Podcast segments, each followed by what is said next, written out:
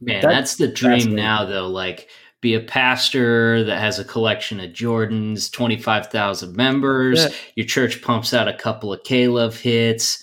Uh, you really That's get to ride the wave until your sex scandal hits. That's right. That's right. That's right. Burn, burn hot and fast. But I mean, the thing is, like, it's it, it's it's really true though that like that like everybody's in, and I'm not even saying this is a bad thing. It's not. It's actually good business. It's a it's an it's an innovative business model. But um, if you really stop and think about it,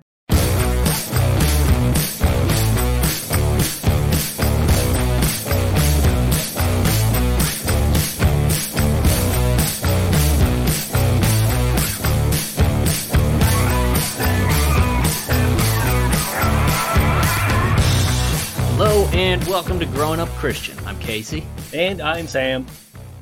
And uh, Sam and I, before we ever started this, we were both big podcast listeners and still are, right? I mean, you still listen to a bunch, right? Yeah, I mean, not nearly as many as I used to. I used to like when I my commute to work was like it used to be before COVID, five days a week, and like most commutes, I guess. But mine was a little over an hour, and then it was like an hour and fifteen, hour and twenty home, depending on traffic. So I would get in a lot of podcast listening then. Uh, so I only go to the office like two days a week now, and I listen to significantly less podcasts. There's like a big backlog. I want like every I refresh it all the time, and I still like subscribe to all the same ones. So now it just shows me how many I haven't listened to now, which is kind Just of locks up your phone with all the downloads. yeah, it's kind of it kind of like a little bit. of- It's kind of stressful when you look at all those unlistened to podcasts, and you're like trying to figure out which one to get to next, and you just don't know, and you stare at it for a little while before you finally make a decision. Well, they all kind of like, especially all the big popular ones, all have similar sponsors. It seems like Yeah, oh for sure. the same list of companies sponsors everything. One, one of those companies is Manscaped. You've heard Yeah. ads for them. Okay, so I've been wanting to get one of those. Uh, one of their it's it's basically like a ball trimmer. Yeah, It's like you know the I think they call it the lawnmower. yeah. the Lawnmower. Uh, last I knew it was 2.0. I don't know if they're up to a 3.0, but I just got the lawnmower 4.0, Oh, and this is not an official endorsement, but yeah, we don't have that yet. But maybe they'll hear this. sometimes you just got to put a little worm on the hook and see what hits, you know. but uh, yeah, so I got the 4.0 finally. I've been wanting one for a while. A couple of, I got uh, you know one of my coworkers. He got one, and he was telling me how great it was. And then, you know, I felt his balls; they were silky Yeah. smooth. I'm calling it the scrum saw. yeah, the Scrum saw. the old brush apparently, hog. is it in information technology? There's like an actual um, Scrum is a job. Like there's a, I, I saw a job posting at one point for looking for a Scrum master, and I was like, Hey, "Hey, that's interesting." That's not. I didn't know that was uh, a real thing. I only ever heard Scrum as uh, not a job. Yeah, I don't know. My parents didn't pay for eight years of orthodontics so that I could be a scrum master.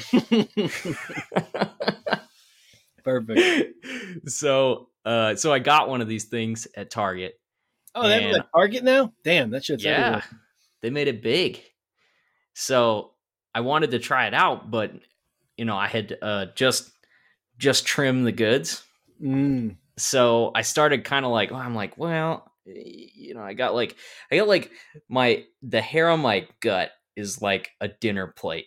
Ew. You know, it's huge and round. It's like rounded in shape, which seems like exactly the opposite of what you'd want. Yeah, and then you don't have hair anywhere else on your body. Yeah, I have like a like 40 chest hairs total, Yeah, and they're in they an do. X. Mine kind of do that too. We should show we should put our chest hair on the Instagram page at some point. Maybe we should we should get Manscaped to uh, sponsor a scrum sauce so we can shave it off, and then we'll weigh it, and whoever whoever's got the most pound for pound Ah, that's uh ooh, gets to be the other scrum master. So I'm like, well, yeah, I don't like this. Maybe I'll like just sort of like shape it a little bit. I'll just take the edges off of it. But it was one of those things that's like when you you start trimming away at something and pretty soon like you're way too far. You're way farther in than you had anticipated going. oh yeah. And by the end like I pretty much just realized like this is bizarre. I've got like this like weird arrow pointed down towards my crotch. and so I ended up having to just like shave my gut. So now I have like the, a bald gut and chest hair, and I it feels really weird. It just feels I don't want to go to a pool now. Oh yeah, and everyone will just see it coming back as like stubbly, and yeah. they'll be like, "Oh, we know that guy just shaved his gut hair." But I'll ask people to put sunscreen on, and I'll be like, "Can you use your fingernails?" they'll just get like a rash on their hand after doing your tummy. yeah.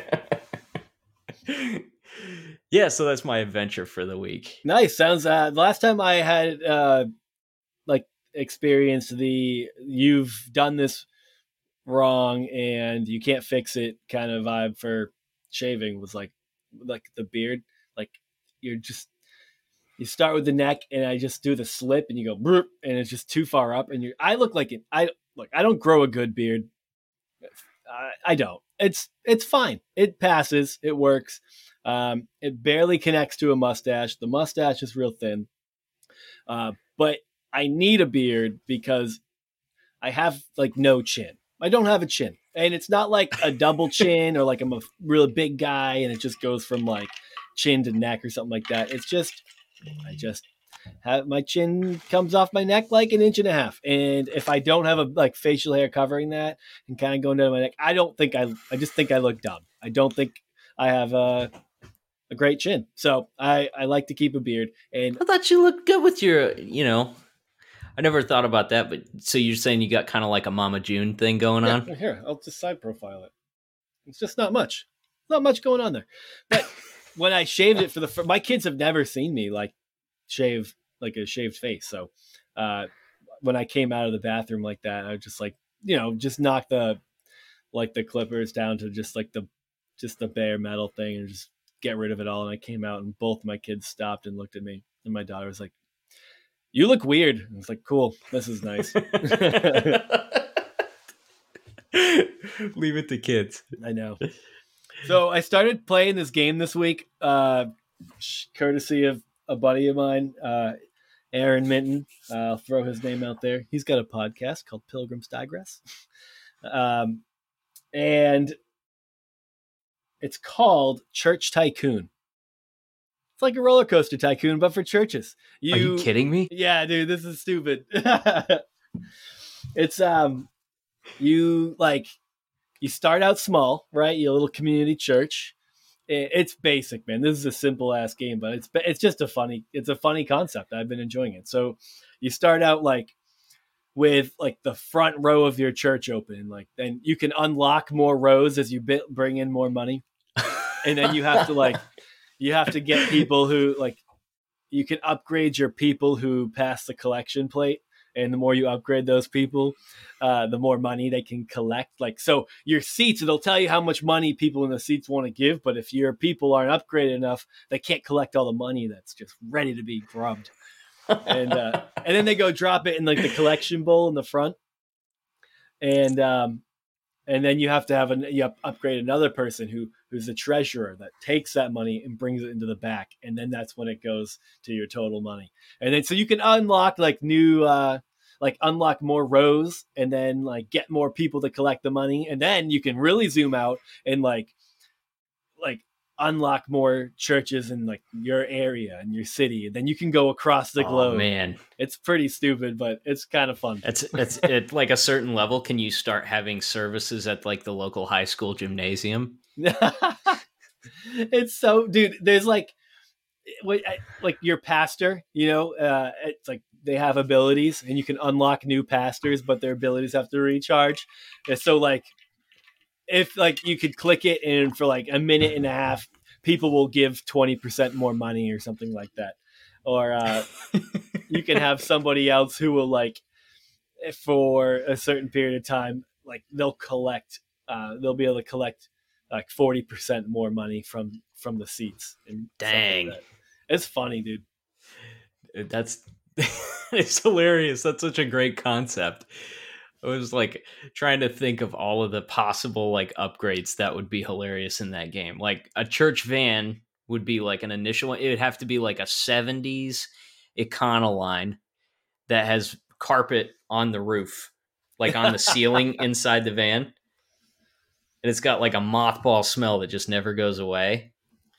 That's and an then you upgrade. upgrade to the one Oh. that has curtains on the windows. Oh yeah.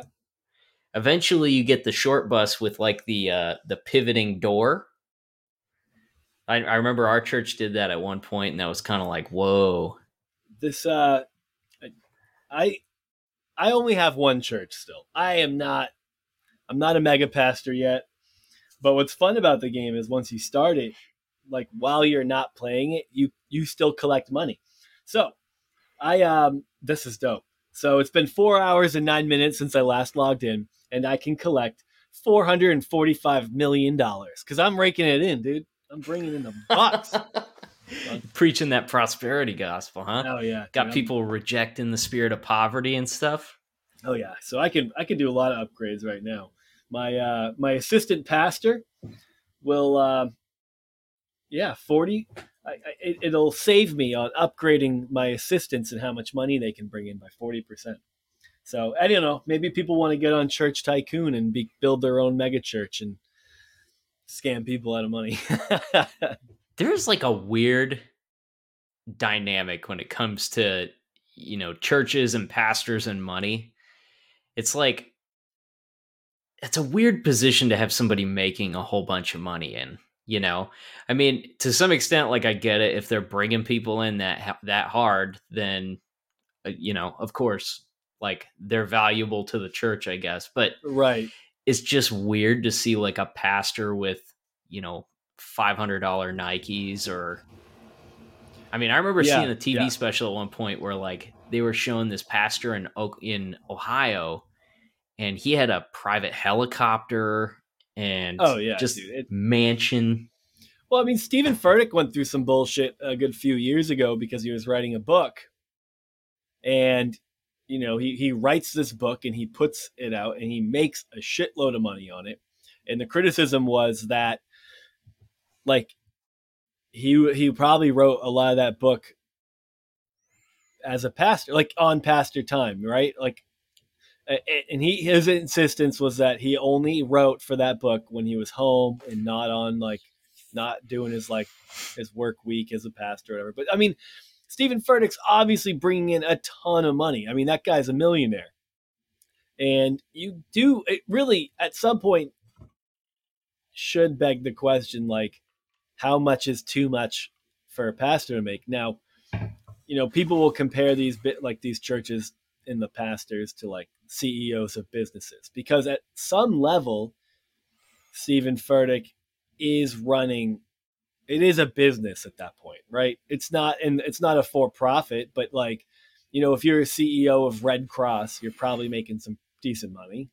Uh, i don't th- i'm not trying to compare elevation church and red cross by any means. I don't think they're the same but you know you have something like elevation which is a multi-site mega church and he's kind of the calling the shots behind all of it and he's the lead the lead guy that's bringing in the bucks so it does like you know as a uh, if you're looking at things like capitalistically which is a, i mean can be a problem anyway like is he a la- like should anyone have a say in how much he makes like is it a percentage but at the same I mean, time his church.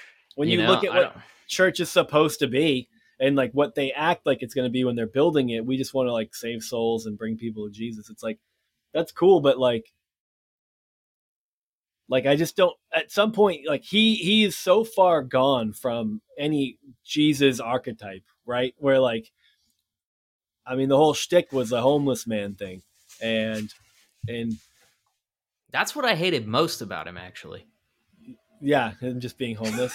Like get a home jesus you're a goddamn carpenter bitch build your own house I want a Messiah that's a baller. I, I Stephen Furtick's my Messiah. Yeah, why not? I mean, he's he can uh, really repeat himself over and over and over again in, in a passionate way, and D- that's cool. like I have not listened to him very much, but his face is so irritating to me. Like he looks like if he wasn't doing the tr- the pastoring deal, he would be like a YouTube pickup artist. Yeah. Like a guy that gets on there and talks about how to get girls that are above your pay grade and stuff like that. Oh, like for sure, he's got dude. that douche look to him.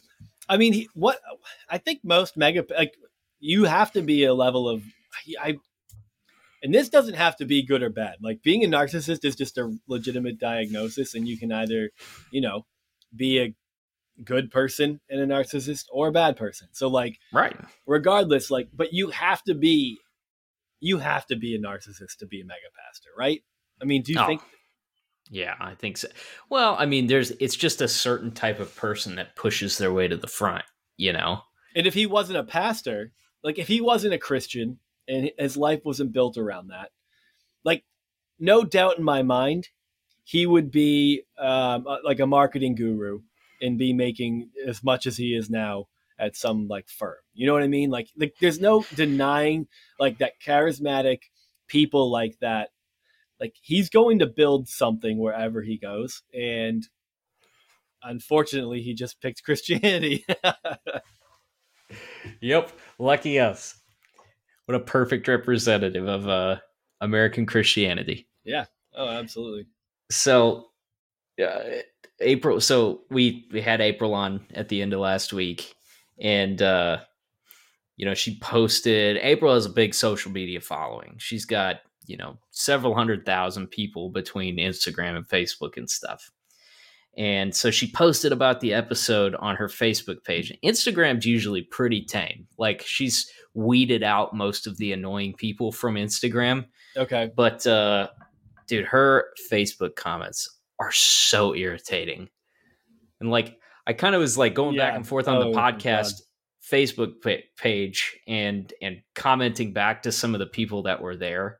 And first off like half the people didn't read the description of the episode or look at the podcast at all. Like uh people who are of the christian persuasion tended to just assume that this was her like evangelizing and proclaiming her faith publicly. Yeah. Oh God. and then you got the the complete opposite end of the spectrum like reddit atheists who immediately just start bashing her for being like a uh, uh christian or you know, just oh my gosh it was so annoying. Yeah, it's like one of them was like, "Oh wow, cool, nice to know you joined a death cult. Think you're still okay, I guess, but yeah what a quippy line. You funny guy. You're a funny guy. It's worth noting for people who don't know and who are just listening to the episode and not like checking up on any of the you know links, whatever. We shared some of her social stuff. Like she has a big. It isn't just like you know if I posted some dumb stuff and a couple of people were, like had something dumb to say. Um, like she has a lot of followers on both Facebook and Instagram. So it's not just like me with my pers on my personal account, like 200 something followers and people saying something dumb or my few hundred friends on Facebook that I've accumulated over the course of my life. Like these are a lot. So like, I mean, that's when you start getting like, I don't know if you have, I don't know if any, like if you follow a news source or anything like that, like I I follow BBC on Facebook, whenever they post anything, especially political, like you just hit comments and you just watch people make assumptions and be idiots publicly for everybody to see. And it's like that level. Like you, she has enough followers where like you're going to just get people who word vomit on Facebook because they can't not just start like they get fidgety fingers when they see something and everyone needs to hear their opinions. Well, yeah, and I think so. One of the things that Sam and I have talked a lot about since starting the podcast and interacting with people and stuff, you know, everybody kind of has their own spot. Like everybody who's an ex-evangelical, quote unquote, has a different like taste in their mouth about Christianity. Right. Uh, and they range from, yeah, I'm not into it anymore, but you know, all my family is, and I think it's great and all that, to uh, people who are adamantly against it. And you know, you can't blame people who were hurt by the by the church, you know, for being you know, pretty raw about it. It's understandable. But you know, it's listening to people talk sometimes and just the like 100% certainty with which they say things, you know, like uh, this other girl that's a cosplayer and just seems like a really nice person had commented and and she referred to herself as a person of faith. She didn't say anything about uh, you know what faith or or to what level or anything. Just said like you know I'm a person of faith, and I had a very different type of experience. And wow, that's crazy that you went through all that. You know, it sounded like she went to a pretty moderate church growing up, and I think it Yeah. was a black church, which yeah, they just tend to be better. It's just Yeah. how it is. but uh you know she had mentioned that she was a real that she was a person of faith and this guy comes back and he says uh the way i see it being being a person of faith is similar to the difference between being casually racist and being a full-on sheet wearing racist far too often i see religious folk casually be bigoted versus atheists and people of different faiths and excuse it because they clearly aren't anywhere near as bad as the evangelicals we have today. Eh, and I was just I, like, I don't even know he- what that means, really. well, he kept coming back because she drew a distinction between like far right American evangelicalism, which is a lot of what we talk about on this show, right? Right. That's And, like, like- what we're like basically grouping together. Like when we when we use words or phrases that sound like catch-alls, it's usually just referring to that extreme particular brand. Not that that's small. I mean, it's big and it shifted our elections and it's changing our politics Sure. and our dynamic across the country. It's So the noisiest for sure. Yeah. But you know, to to be to not make any room for anyone, especially a person who's not. Like this is not a person who's coming at you with their faith. Like they're not evangelizing you. They're just saying that they, I mean they're just they identify as a person of faith. And for you to like compare that to being like a quietly bigoted racist it's just so ridiculous. I mean, it's so ridiculous. And I don't know, man. It's just frustrating to look at. Like, I, I understand. Like, you know, wherever you are at with the church, like, you know, that's that's your business, and you got to make peace with that. You know, but you got to leave a little room for people who just don't completely line up with you on everything. Yeah. Yeah, there's a it's hard to say it's worth giving the benefit of the doubt. Uh, but when when you're dealing with something as benign as I'm a person of faith, it's like you don't really have any business judging that person or what they think. They haven't expressed any specific opinions for you to be critical of, and you're just like generally being critical of anyone who identifies as a person of faith, which could be. Uh, I mean that that is every Christian, every Muslim, every what? I mean every Jew. I don't. I wouldn't say uh, Buddhist. Yeah. I don't. I don't know if that identi- if those people count as people of faith. I'm not sure. It's a. I think it's a religion. no, I'm just kidding. It is a religion, but it's not like they don't have like it's not like a theistic, same kind of like theistic bent as you know your Abrahamic religions, but It's as much of a if- philosophy as it yeah, is yeah. And so, but generally, people who talk about being a person of faith, it I feel like that more has a root in your Abrahamic faiths, but those look so different across the globe. And you know, I think a good parallel is to say like, uh, who's the um, God damn, it's slipping my mind. Who's the prominent atheist who just like is kind of xenophobic? Uh, do you know what I'm talking about?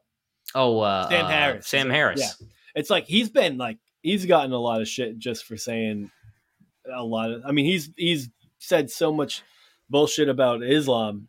He is Yeah. very black and white, uh, you know, binary opinions about religion, uh, kind of like homeboy in the comments here. Yeah, and that's what's You know? frustrating. I think what's frustrating about this, like, you know, the time that I don't know about the time that we live in, but like it's unquestionable that Sam Harris is very smart. Uh, but what do you do? Like, so then what? Then xenophobic people get to now latch on to anything he says and be like, well, Sam Harris says it and he's smart, therefore, like, that's I I have a I would I would say I would take issue with anyone who consistently quotes or says they fall in line with a particular person on everything. Like I've heard people be like, "Oh, I love that guy. I basically believe everything that he says." Like that's like those are some red flags, right? Yeah, Where you're like, you shouldn't. Like you should listen to other people too and evaluate things against other things. Uh, It's it gets a little like uh, it gets a little weird when people just latch on to one specific figure as their full source of information.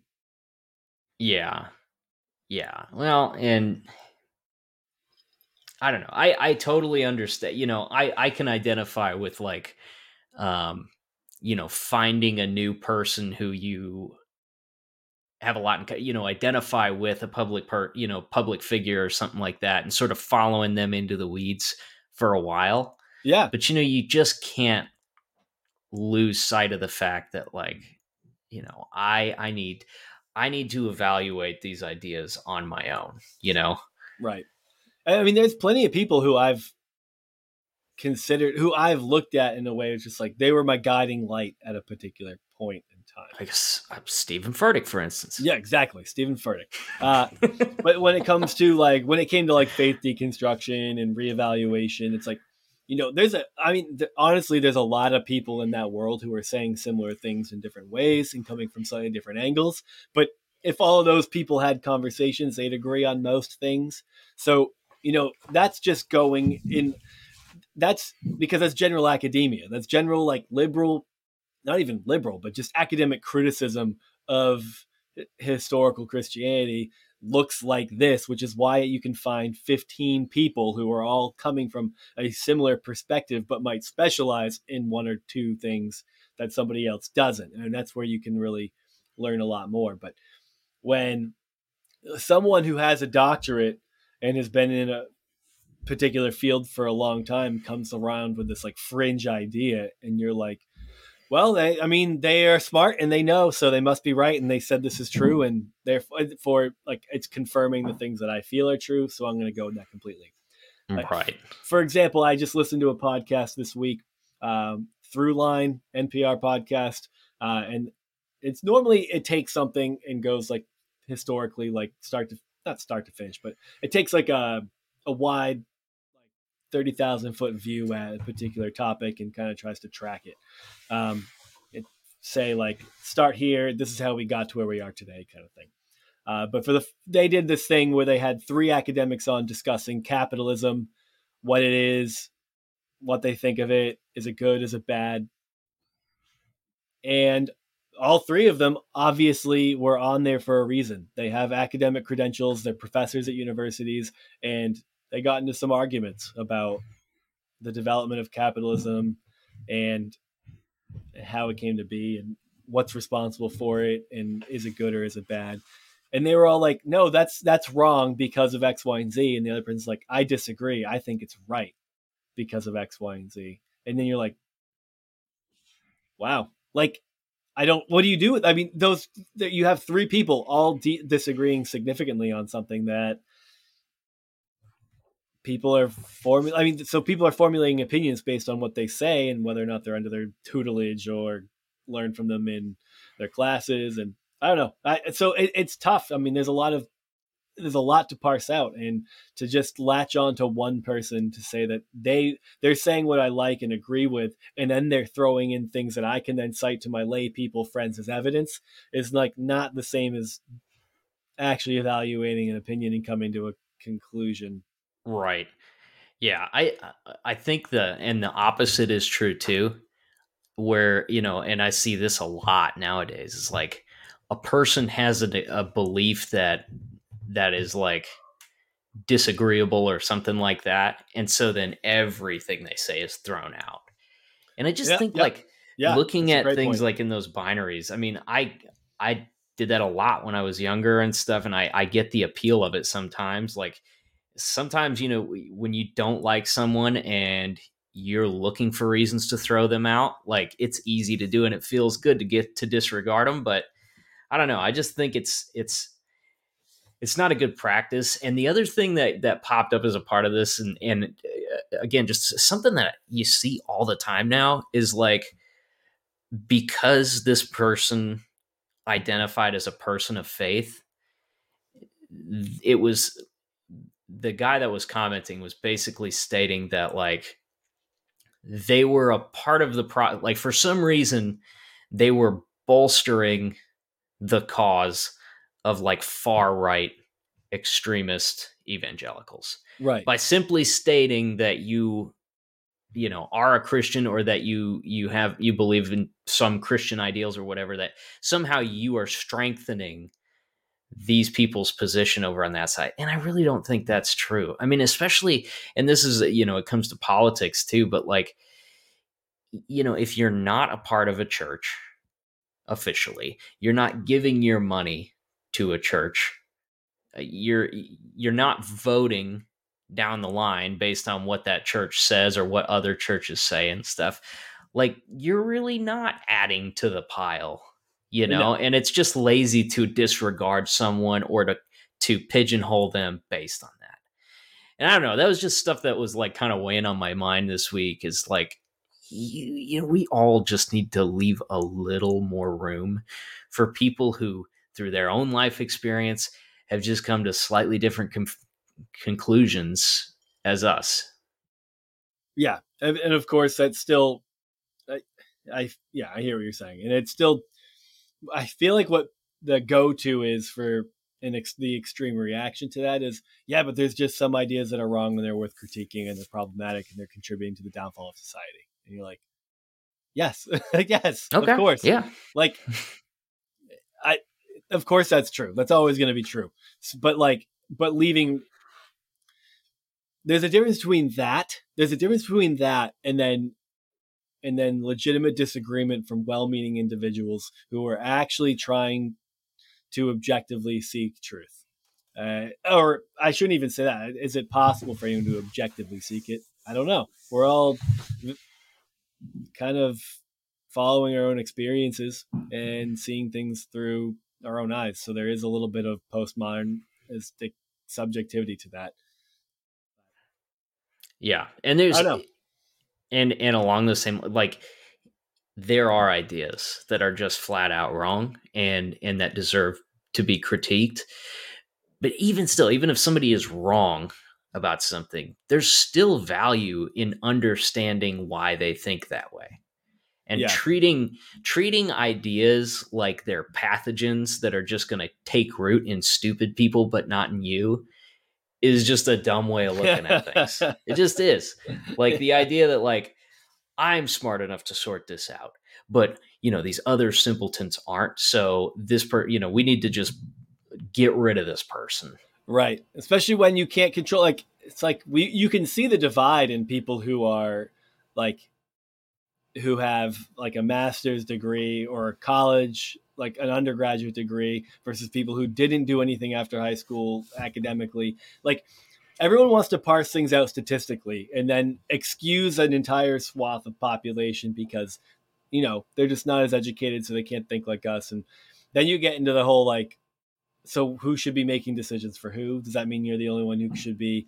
Like do people need to take a test to vote now? Like you can't you can make explanations for why some people understand things the way they do based on the line of work they went into, whether the where their education capped out. But the fact is, you still live in a country with those people, and they're not going away. Yeah. So dismissing it is going to be is going to. I mean, that's. I think that's ultimately what kind of resulted in getting like uh, uh, not ultimately, but contributed to getting a Trump presidency in the first place was like when you look at the le- like the kind of like the far left, I guess, the liberal side of things that take a more extreme approach to everything, like that, that take the equal approach of you're an idiot because you're not like me. And there there's just aspects of that that the conservatives were reacting to. And I think they just everyone wanted to double down and it turned out surprise surprise there were more people on the right than we expected who doubled down. Like when we were looking at exit polls and shit, we're like, we're good. We can say all this shit to all these people. And at the end of the day, when everyone doubles down, the left is going to win. And we didn't. And well, that sucked. But it turned out there's a lot more people who think differently and and not spending the time to try to like figure out how to deal like i don't know. I'm not sure. I don't know what the answer is. I don't know how you change it. I don't know how you change people's mind. Uh, i've effectively changed nobody's mind on anything at this point in my life as far as i know. So i'm not sure. I just know that like there it's worth thinking about at the very least. Is all. Uh, anyway, I feel like we've been yammering, and you know, we did get a review this past week that said the first 30 minutes of this podcast are a waste of time. So at least these past like four minutes haven't been because you know we're 34 minutes in now so that's great we have four minutes of the intro that's not a complete waste of time but i guess we can go ahead and introduce our guest here uh, we'll be talking to derek webb uh, if you grew up like us you know Derek Webb unless you're Casey. Casey didn't really know who Derek Webb was. I'd heard of Caedmon's Call. Yeah, so Caedmon's Call, like contemporary Christian band, they definitely had some songs that got played in church, uh, some worship services here and there, and um, then Derek Webb went out solo, and he kind of shook things up in evangelicalism. That's the world he came out of, but he always was ruffling feathers until his his big, you know, statement of saying naughty anymore. words. Yeah. So uh, there's not a whole lot more to say about it other than just and hope you enjoy the conversation we have with Derek Webb. Hey everybody, we're back with our guest Derek Webb. Derek, thanks so much for hanging out with us today. Yeah, thanks. Thanks for having me.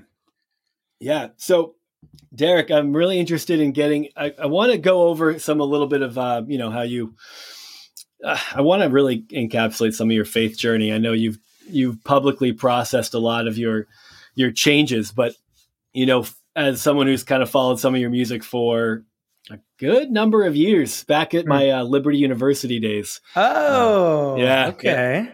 Yeah, you were edgy for for us Liberty kids. I right? see. Oh, sure, yeah. um, and, and, then kind of follow up to the the project you're currently working on because I think what you got going on right now is is a really cool concept, and I want to hmm. kind of break that down, sure, uh, as well. But you know, I kind of let's go back to like right kind of before you went solo. I mean, you were with Caedmon's Call for a long, a good number of years, ten right? years, yeah, 10, 10 years, yeah. yeah.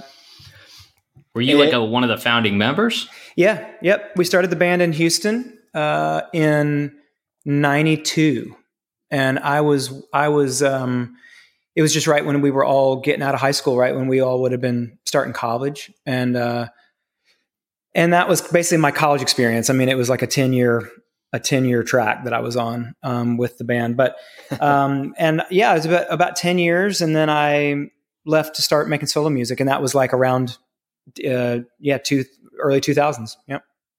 Yeah. Did you, so did you grow up in like youth group and, and kind of have that connection to faith like eh, before you got connect started with uh, Caedmon's Call? I did. Yeah, yeah. I, so I, have always lived in the South. I grew up in, I was born in Memphis, Tennessee, and I live in Nashville now, but I spent a good almost 15 years in uh, Houston in between. And, um, and I was in Houston from like, let's say, seventh grade through my kind of mid 20s. And um, grew up going to church, not super religious family, but um, my dad grew up Catholic, my mom grew up Baptist, and so they raised us Methodist. um, so that was kind of the compromise. And I was confirmed in the Methodist church, went to all the youth group, you know, kind of stuff. It's a very, it was a very conservative church. It was United Methodist and, um, and, uh, real formal. And, um, and then, um, uh, was in uh, Young Life during high school, which is a parachurch organization. Yeah, Young high school kids. Yeah, and so I was kind of I got roped into that, and and that was a great experience, and went to all their camps during the summers and all that stuff during about my second half of high school. Um, did Young then, Life have yeah. that like youth group vibe, but for Very. maybe not Christian kids? Like they tried to do a yeah, lot. Yeah, that's that's kind of what it was. That's right. Yeah, yeah, because it was parachurch, and so um, there was no kind of, um, at least in in my uh, in in the part of Houston where I was, it wasn't affiliated with any kind of church, and so there wasn't really any path to getting you into a local church necessarily. Um, it was just like you could just come Monday nights to Young Life, Young Life Club and then do the ski retreats and, and do the summer camps and do the, you know, and all the whatever they were doing. And honestly, it was like I think it's a pretty decent gateway drug for a lot of kids. Um, yeah, and it definitely was um, scratching it, scratching an itch for me socially. um, that I think I probably I probably would have gotten that uh, out of some kind of youth group kind of experience. But and and I but I feel like I had plenty of that when I was younger, and so I definitely kind of knew what that was all about.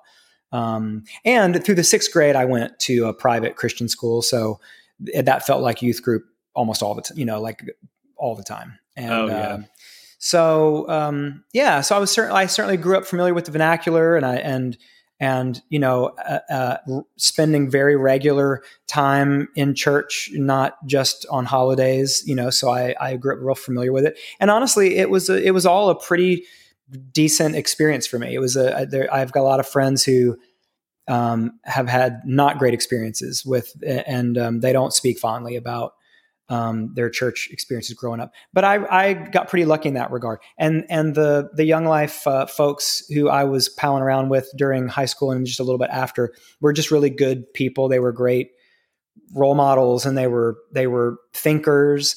And um, you know, so I was I, I think I got pretty lucky when it comes to kind of my adolescent faith experience was a Yeah. pretty good one. Yeah. Yeah, It was like a real measured, like uh, grounded version of of Christianity. Like it, it wasn't a heavy conservative, like hmm right wing hardcore. Not at all, no. like yeah. did. And I think it probably helped that my parents weren't like my parents would probably tell you that they had conversion experiences as a result of talking to me and my brother, my one brother who's older than me. Um, Interesting. Who who definitely talked me into going to Young Life. He was real involved in Young Life, and um, and they would probably tell you that my brother and I kind of uh, talked them through that, you know. But growing up, they took us to church and whatnot, but there weren't like the typical.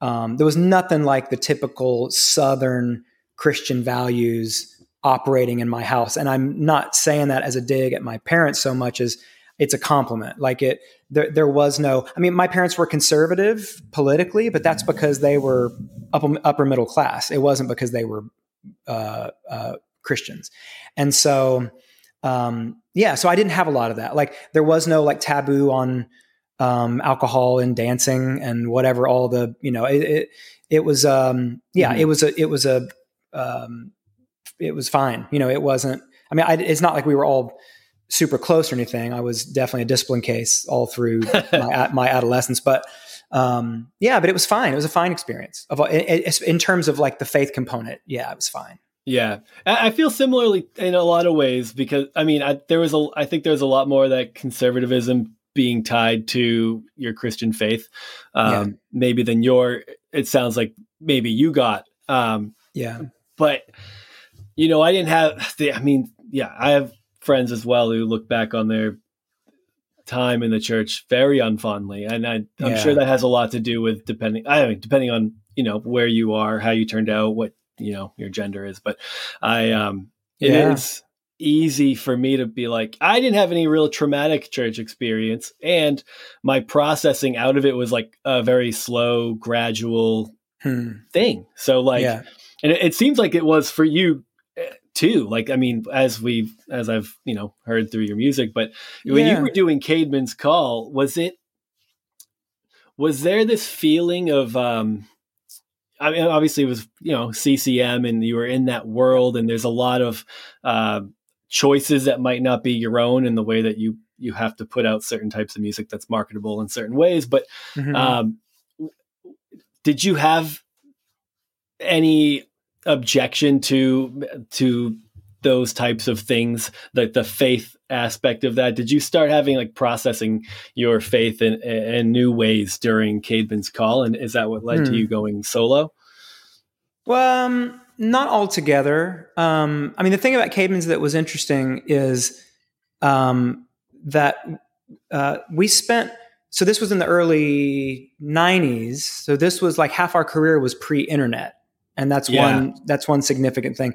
But um, but the, the the the main thing was that um, you know we spent the first half of our career or or uh, the, the first at least third of our career totally indie. So we were just a Houston band and kind of playing in the Houston scene a little bit, and then were touring around to all the Texas colleges. And so I mean, we weren't ever we really never saw ourselves as like a faith-based thing or like a Christian band really. Like we were pretty much mm. all somewhere on the spectrum of Christianity or or conservative, you know, evangelicalism or whatever, but but I don't know that we really saw that as like the rule as much, the the grid through which we were kind of doing it.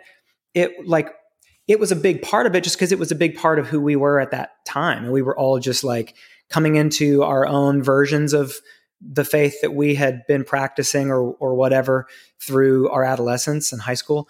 And so there was a big uh, emphasis on that for us personally. And therefore it came out in the music because it was just of interest to us. It was just a thing that we were preoccupied with during that time. And so we were writing about it and we were looking for music that was um, some expression of uh, who we were, and we weren't really finding it. And so our instinct was to make what we couldn't find and needed. Um, and so that's kind of how we. So I feel like we kind of backed into it. We mostly, like I said, we're a college band. Mm-hmm. Um, we, you know, I most of the songs I was writing were not explicitly about my faith. A lot of them were about girls uh, like I always used to say that I, I that 100% of my songs were about really about two things, uh, about God and women, um, which were the two things that I understood the least about. You know? the two things I was the most curious about and had the least amount of information about. And um, so I, um, but that, but it was never like a, a rule that I mean, I had a ton of songs that were just love songs or breakup songs or heart or you know lack of love songs or whatever and then also some that veered into the lane of bringing my spirituality into it just because that was such a big i couldn't really talk about that stuff without getting kind of philosophical and so um mm-hmm. and it wasn't until and so we were just indie for like a long time we put out two indie records and did really well as an indie band actually in texas like we had sold 60 or 70000 records indie and and this was before the internet and oh, so wow. like we were literally selling them physical cds and tapes out of our trunks and vans. And and so we and we were touring regionally and buses like all over the place down there. And that was and then we got and then we started getting courted by record labels. And I think that the labels that were interested in us were ones that were imprints of big Christian labels because they understood how to potentially market us. And so that so it was okay. really more their choice of how they positioned us and then we wound up getting songs on the radio which we didn't ever think we would and the and the label and everybody told us we wouldn't ever have radio as part of our kind of thing but we did really well surprisingly on the radio and there was like a shift going on in christian music at that time because what we were doing was kind of was really was a little grittier and it wasn't quite as polished and and it was like acoustic kind of folk rock it was like we were trying to be the indigo guys you know i mean it was like that's yeah. what we loved and we're emulating and and so, but then all of a sudden there was like these big shifts happening in what was on the radio and what was popular. And all of a sudden we kind of got swept up in that wave a little bit and that worked to our favor. And then because we got a bunch of songs on the radio, that just started to trickle through our business infrastructure. And suddenly the label or the booking was like, all right, now that you have, guys have big songs on the radio, you have, you know, you can't play these little 1200 seaters at colleges. We need to put you in these 3000 seaters in churches now. And so we were like, oh, well, okay. I mean, if we're going to sell more tickets or whatever, that's cool. Huh. So they just started booking, and we still played a lot of colleges, but we just started playing a lot of churches. And then we started playing all the summer, the big summer festival, Christian festivals and stuff like that. So it just became an association or whatever that started to happen. But it wasn't like something that we were intentionally doing. It felt kind of natural, the progression of it to us. Hmm and we didn't love it. And I certainly never loved being known as a Christian band. And we always, anytime we get a question about it, we would always completely deconstruct the question immediately. Um, yeah. people usually how, were pretty so? sorry they'd asked. Well, we would, I mean, usually we would just say, well, like, so, you know, they'd start talking about us in, in this category and in terms of Christian music and whatever and we would just kind of it's still the same thing i'd say now if it if it ever comes up. Yeah. like well i like there's just no such thing. Like what are you talking about? Like that's a fi- that's a that's a a fiction of the market. Like to say christian music there's no such thing as christian music. Like the uh, the word christian when applied to anything other than human being is a marketing term. There just yeah. simply hmm. cannot be christian music. Not as the way that we understand christian people.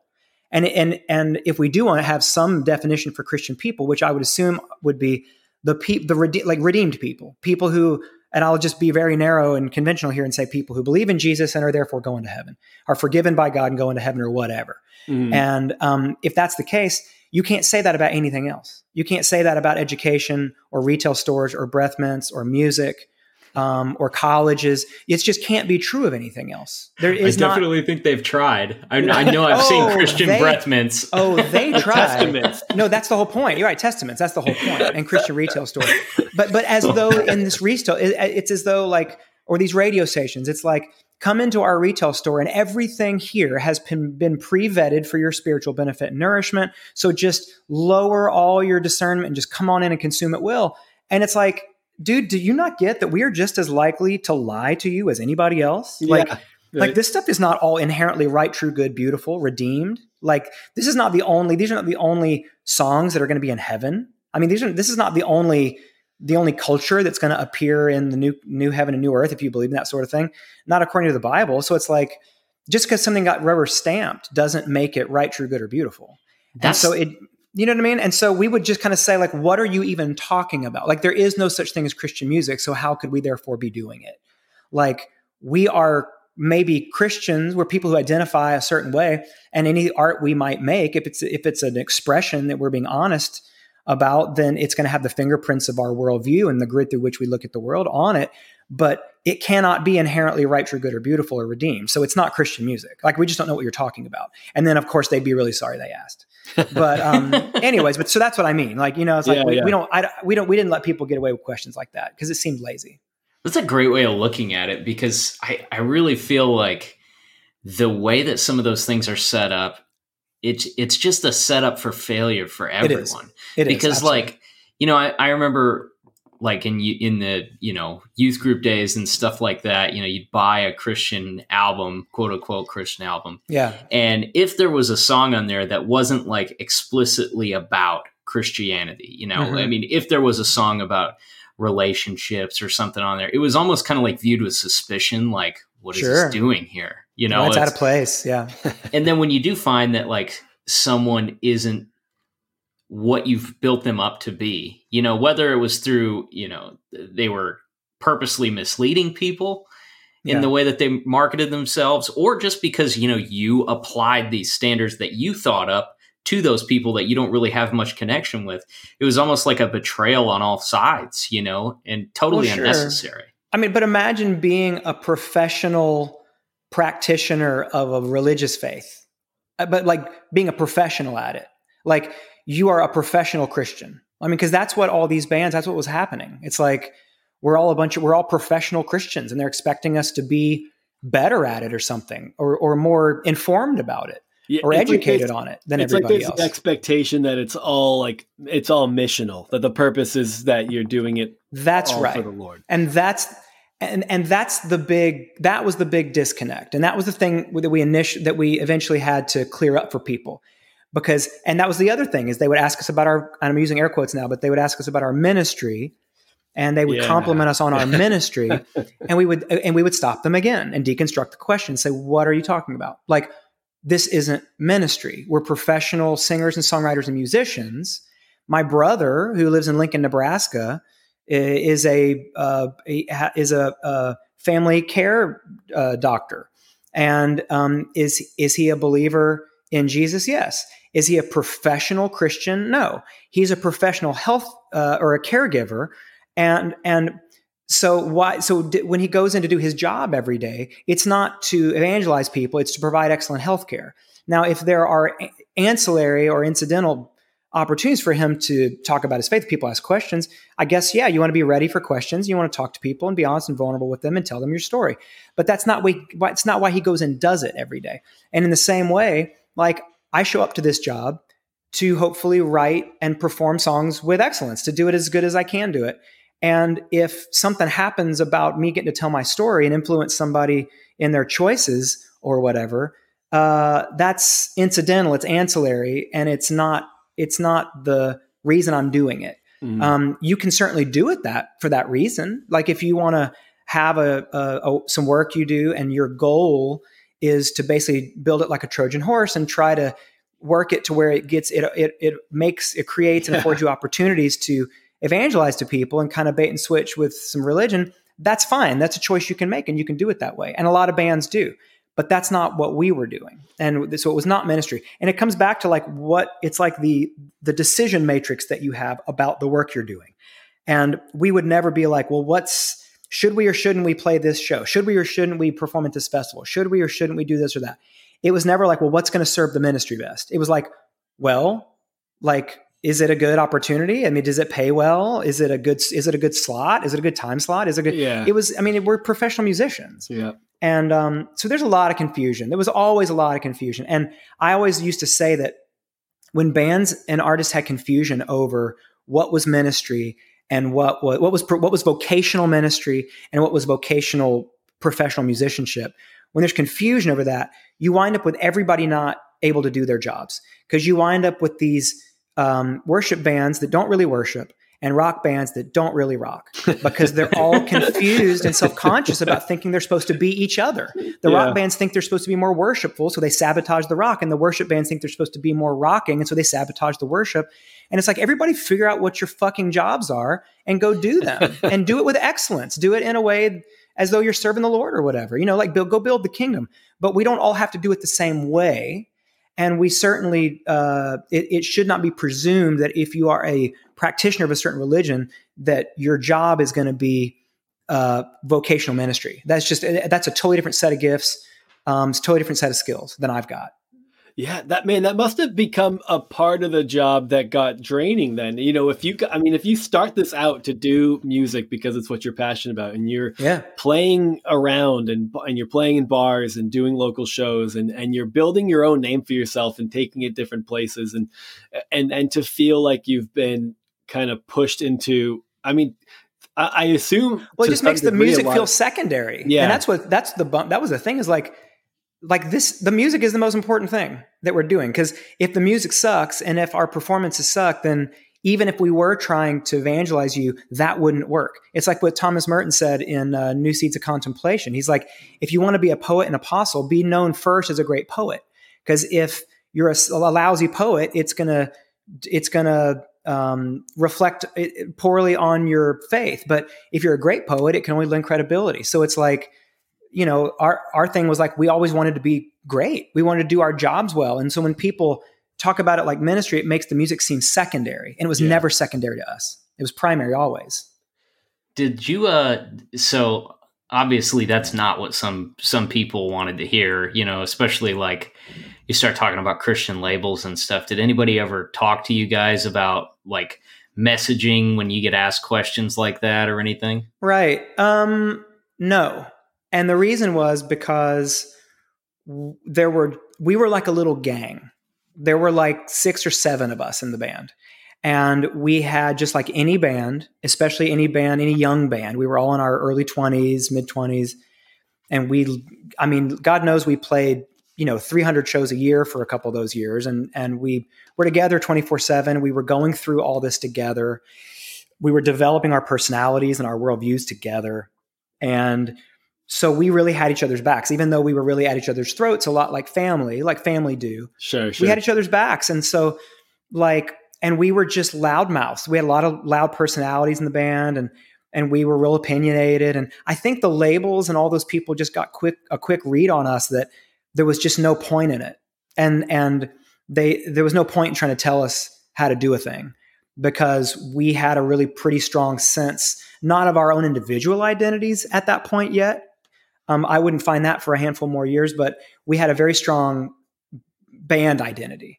And so we just, you couldn't really tell us to do, you couldn't wrangle us. Like, you, and so, because no matter what you told us, half of us wouldn't be listening, and the other half were the ones who would take over the interview next time and who didn't hear what you said, and nothing would ever change. So it's like, you know, we were never under any kind of pressure about it. And I think the fact that we spent a handful of years indie and had a lot of success at it, we really kind of came in with our chests out to our first record deal and our first label relationship and booking PR relationships. We kind of knew that we had the support of like we were we were filling a gap and we knew that we were like this all the, there, there were like a lot of kids in college who were like us who were young and they were thinkers, kind of pseudo intellectuals and maybe spiritual and kind of seeking a little bit and breaking away, detaching from some version of some spirituality that they inherited from their parents and their adolescence. And they were kind of finding their own way and, and we're not finding soundtrack for that journey. There was none.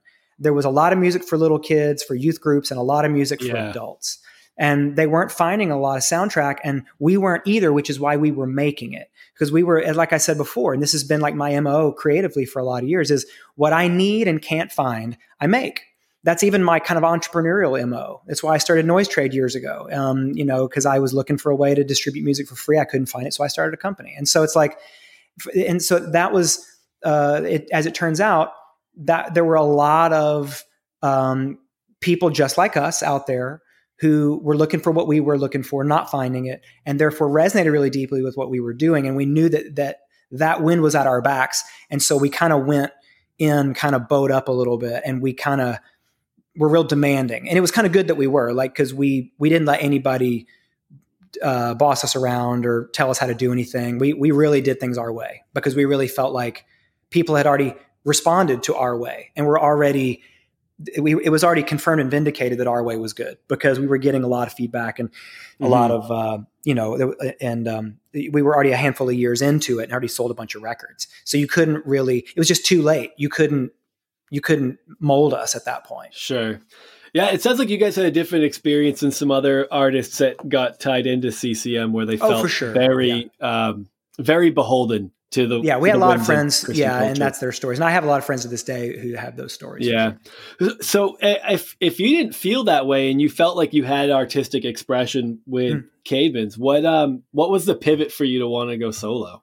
Yeah, well, so what's interesting was we eventually did it to ourselves because what happened was we came in and we had um, very independent minded and we, you know, we we did exactly what we wanted and it worked. It was great, and we things we just success came really easy for us, and we did really well for a few years, and then what sort of happened was we were continuing to push the way we wanted and to continuing to make the kind of records we wanted. And and you know uh, an old friend once told me that there's two things that can break up a band and that's success and failure um, and especially in that order so it's like we we had done really well and then we just weren't doing quite as well um, a few records later like our first record did super well second record did really well our third record didn't do quite as well and so all of a sudden, what happens to a lot of bands is you get in the platform building and maintenance business. And so at first, you were in the world changing business. And like you were just in the, you know, tear the walls down business. And you were in the provide soundtrack for, you know, the people who have non-business and all these great, you know, virtuous things. And then you get a little success at it and you actually do it a little bit. And you, you're, you're, you put on a little platform. And then all of a sudden, if you're not careful, you'll get into the platform building and maintenance business. And that's what happened to us.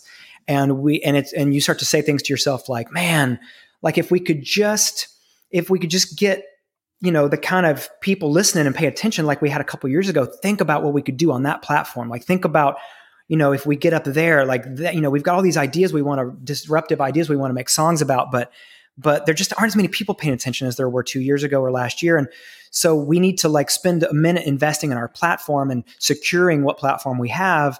So we're going to make some some calculated and intentional compromises in order to secure and heighten the platform and then once we get it up where we know we can do a lot of good with it then we're going to get on it and we're going to really take some risks but here's the problem is any artist who has that thought and who goes down that road you wind up building a tremendous platform that you never ascend. And I've just Hmm. seen it time and time and time and time again. And so, because you're too afraid of it, because the higher your platform gets, the more, the higher the stakes go, and the more Sure. friends, you know, jobs and livings are tied to you doing well, and the pressure starts stacking on, and you just, you're not willing to take the kind of risks that you took when you started. And so you have to set yourself up to be able to take risks. And it's not easy to do that. It takes real intention to structure a creative uh, uh, career that's tolerant, that's, that's highly tolerant of risk. It's really not easy to do.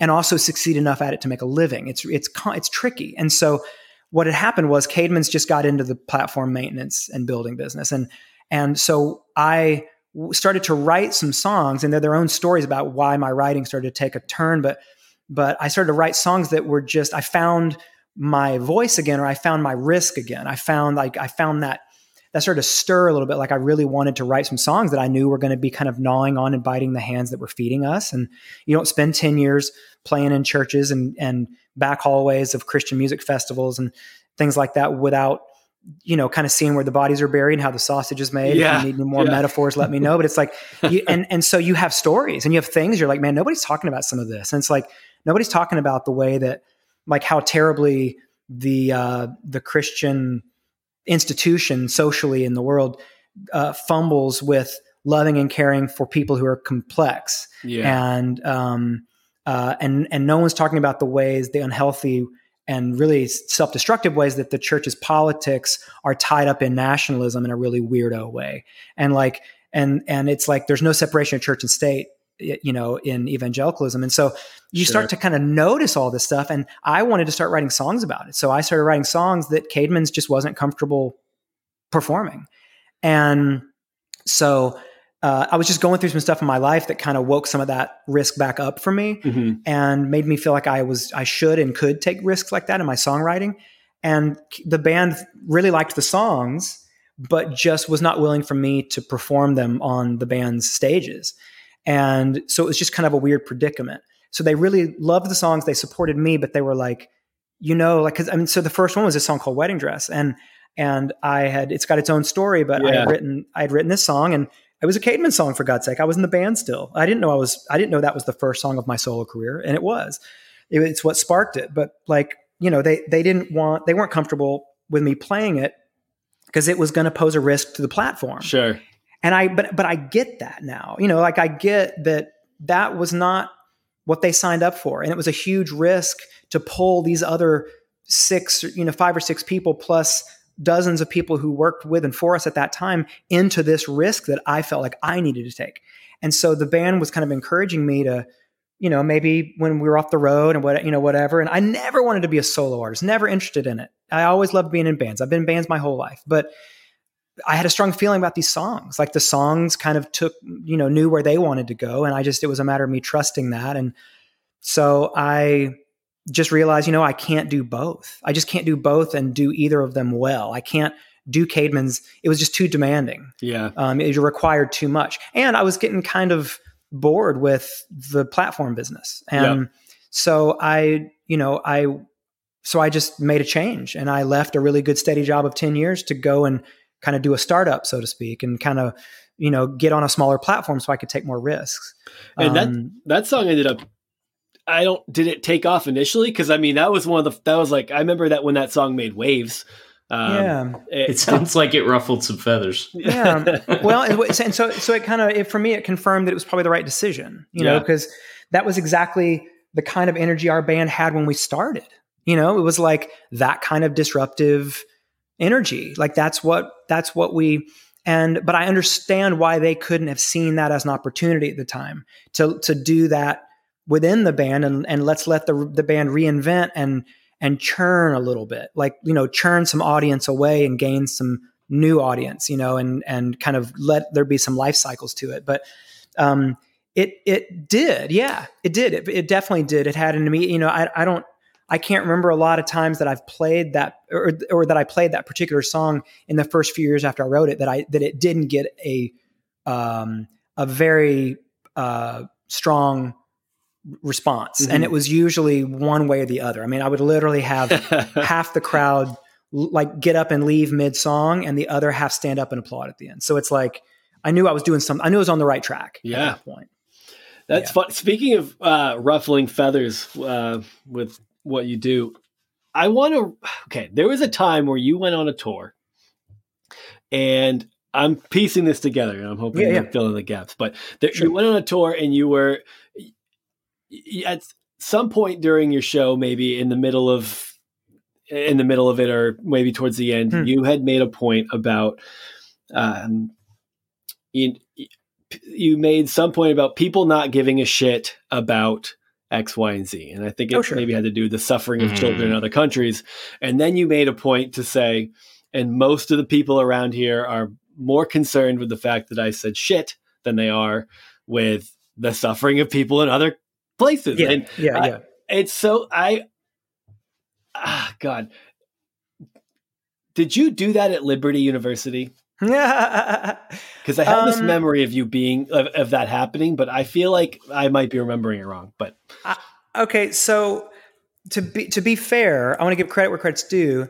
I I lifted this. I stole this from Tony Campolo, who Okay. who, who definitely did it first. Um, he and he did this exact thing, exactly what you're. It's it was and and I and I lifted it from him and did it a handful of times, and then eventually put it in a song.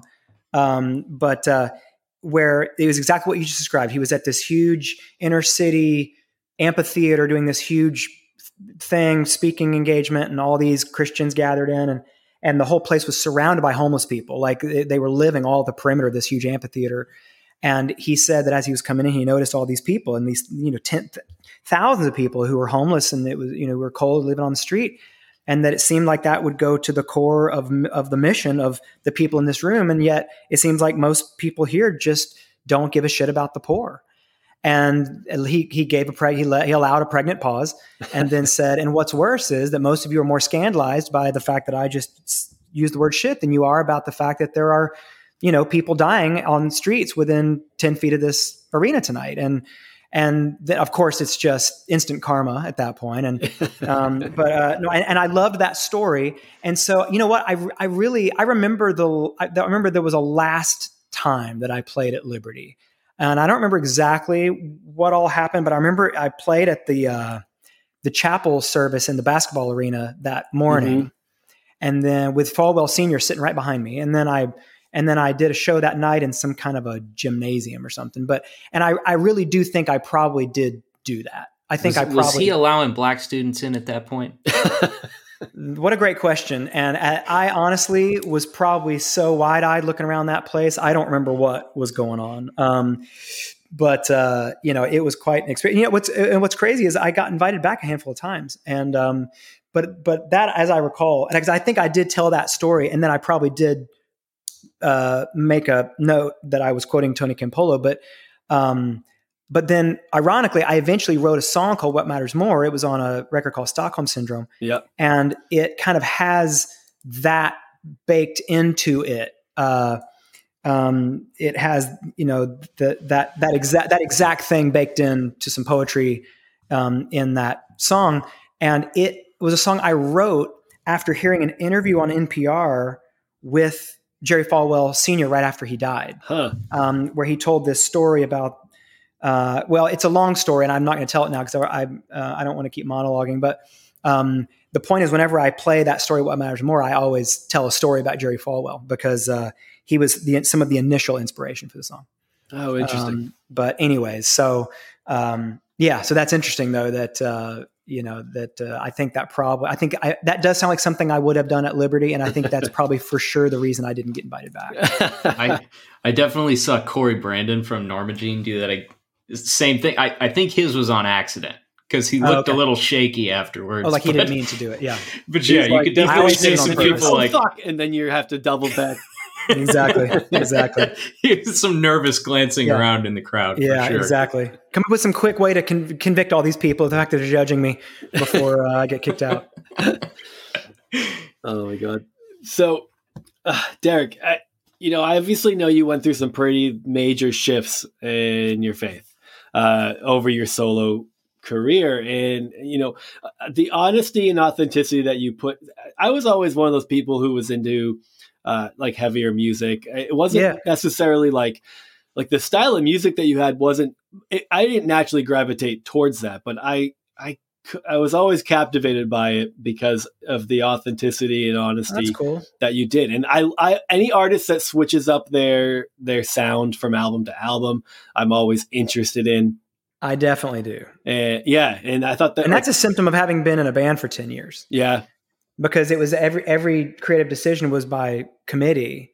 I mean, I would write the songs, and nobody you know, I nobody the, the, songs were done when I when I showed them to the band. Me and the one other guy wrote all the songs, and mm-hmm. and and but then once I handed it over to the band, I mean, it, it, was a democracy from there. Yeah. So you know, I that was my last say that I really got with by on my own, and and then it was up to the band, you know, to decide how to produce it and what the sound would be and and what everybody wanted to do. And so I so once I was out of that band, I mean, I think that's I'm still in a reactionary season, you know, here 15 years later um, that I've been out of that band, uh, I still love making every record different just because yeah. I can. Yeah. Yeah. And I always find that great. I mean, one of the, the first time I was introduced, uh, there's not a lot of people who are doing that. Uh, to be honest, I don't, the only other band that immediately comes to mind is mewithoutYou and yeah. that hasn't always gone well for them and it probably right. hasn't even always gone well for you but the fact that you don't no. even care is what's even more well but so again it's it's a it's it's a risk taking exercise. Yeah, yeah. And for and for me, like I mentioned before, I've tried to be very intentional about keeping my platform very low to the ground hmm. because I and and it's part of why I really lean into that part of my personality and and songwriting instincts to continue to I'm not afraid of provocative material. I'm not afraid of and part of it I think I learned to be that way because I didn't ever want what happened to Caedmon's to happen to me. Sure. I, I, I wanted to like uh, uh, my uh, equation has been my algorithm has been that my goal is to turn over about a third of my audience on every record. Hmm. So every time I put out a new record, I'm kind of aiming actually like it's part of my metric for success that I lose about a third of my audience over it. Either the either the sound or the content. I want to lose about a third and I want to gain about a new third back. And I just want to stay at the same level. I don't want more fans. Uh, I, I, don't want I don't want more total fans. I would I'd be happy to lose some and gain some and break even on every record. But with it as it is, I'm able to do exactly what I want to do when I want to do it. Nobody informs me about what I can and can't do. And if I was to go out and sell a half million records by accident next year and become really popular, then I would have sabotaged my career and I'd be miserable. so like I really because I had 10 good years of pretty decent success, like playing, you know, a thousand to three, four, five thousand. We played for a quarter of a million people out on one stage one time. It wasn't just our show, but wow. the point is like I got to do that for 10 years. I, I, got to kind of get a sense of what that's like. And it was great. It was super fun. Uh, and it was good money and everything was, it was, but I wouldn't trade what I have now in terms of my artistic autonomy and independence um, for more money um, and a little for things to be a little easier for me. I'd rather them be hard and be able to do what I know I, I need and want to do mm-hmm. um, creatively. And so that's been a very intentional thing. It's so contrary to like most of what you hear, you know, in the not just in the music industry, but really yeah anywhere. Well, I think that it's like I think it, I'm just in a peculiar position because I because I have the luxury of having come out of 10 years of great success with with something that's not me. It was something I was a part of. And so I, am you know when I talk to my young artist friends here in Nashville and I try to talk to them about the importance of of really going small, like go as small as you can possibly, um, and then let it scale slowly from there if it scales but really nail, like, go as far into the most peculiar parts of your perspective and voice as you possibly can. Be your most full self, though, that the, so that the people who are as peculiar and as and, and peculiar in the same ways as you can find you as soundtrack for their lives that maybe only you can make. Um, that's not going to be true of hundreds of thousands of people, but it could be true of hundreds of people or thousands of people. Um, that you're that if you can speak with your unique and kind of uh, uh, uh, peculiar and particular artistic voice, the collection of the way you see the world and your collective experiences and personality, if you can really do that well and vulnerably in a way that people can find you and notice that you're like them, um, then you're going to attract a really loyal and and sustainable small group of fans to yourself that you can go with into the sunset. I mean, like you can you can have a career for the rest of your life, but it's a blue collar career. It's middle class. You're middle class, and so as long as you're comfortable with that, and and if you're not, and you get into music to become either rich or famous or both, I would just recommend you a, a different line of work because um, you know on the list of jobs to to to pursue to become rich and famous, a career in music is not in the top 50 of those jobs. Yeah, right. It's just that you've it's just that the the top 0.01% of artists who have gotten insanely rich or famous doing it are the only ones are, are the you, you definitely know all their names and you've definitely seen those people. But the vast majority of people who make a living at this um, are blue collar. And so if you're looking to become the next Taylor Swift or Lady Gaga or something, you need to get into a different line of work. Like go go and try out for a reality TV show, go and do something, you know, stupid in public and have somebody film it. I mean, there's so many ways to become famous um, that don't require what music requires. And and the chances are, if uh, the only way to be happy at is if you're happy being middle class. So, and I am 100. percent You know. Yeah, this is like person that I know. They're and they're young, you know. Yeah. So I yeah. mean, you can't really hold it against them completely, but their dream is to become uh, an influencer. and, and, they talk about it all the time, you know, like, uh, like, which is a job that didn't exist, you know, 10 years ago or what, you know, or, or, or, or more. And, yeah. you know, and, and, but here's what's interesting about it. And I get it, but that's another, I would want to sit with them and deconstruct that a little bit. Cause it's like, okay, so you want to be an influencer. I get that.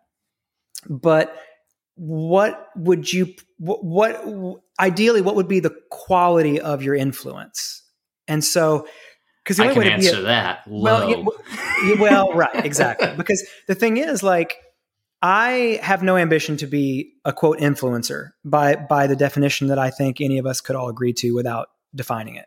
And and yet to a small group of people and i'm not, I'm not i mean i say this without being self-conscious about it because um, I'm not good at hardly anything, um, but the few things I'm good at, I'm really super good at, and and I and I I'm, it's not many things, but I um, there is a very small group of people to whom I am a huge influence, and so I have somehow backed my way into a career as an influencer.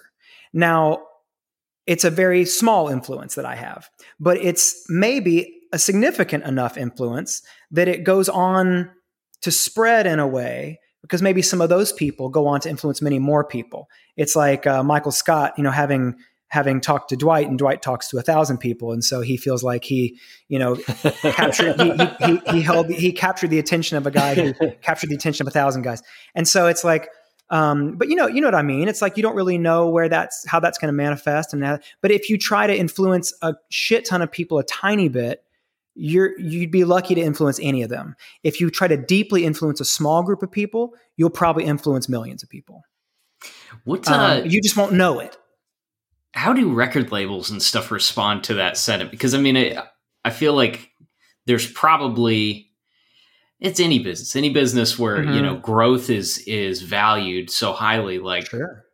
they are they do record labels value like the slow and steady pace or do they just like mm-hmm. hey man if you're not if you're not going to be the the the cash cow then we don't really right. have much use for you well it depends on the label there's so many and and to talk about labels as one group is like talking about i mean it's just such it's such a, a an oversimplification because there are indie labels that really do still value the slow growth model. Like you know um, but that's not the way the musical world works at this point for sure. Like if you don't prove yourself and not only break even but hit a profit in a business in a single business quarter then you're dropped in most labels but hmm.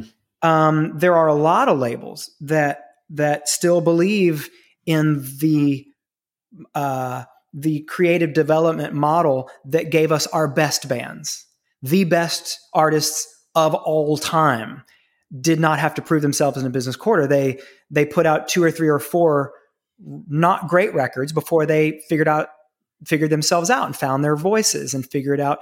I mean, U2 ha- put out how many records for the Joshua Tree? REM put how many records out?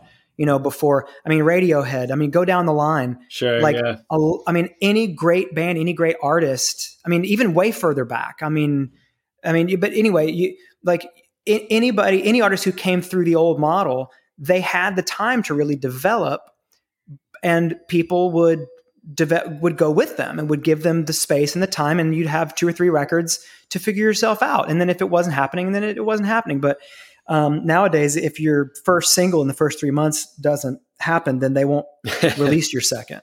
And so so you have to find the right people to work with. And i did find great people to work with early and they definitely had that vantage point and that that that was the trajectory they saw from for me and they knew that I was not going to be like one of these guys in, as a solo artist who was mm-hmm. going to come out guns ablazing onto pop radio or something and and skyrocket. Like that's just not my thing. And if anything, if I if I had wrote, accidentally wrote a song that had huge potential for that, I would definitely sabotage it in the arranging and recording to, in order to make it. and, and, it, and honestly, in order to make sure it didn't happen. And I actually have done that on a few of my records. I had songs that I either had written or was recording of somebody else's that I knew the label would just be you know, just I knew they would want to try to put on the radio on Christian radio, and so I literally would produce them as like dirgy ballads and put like a two minute instrumental section at the end that you know and, and, demand they not edit it or something you know like i never would let it happen.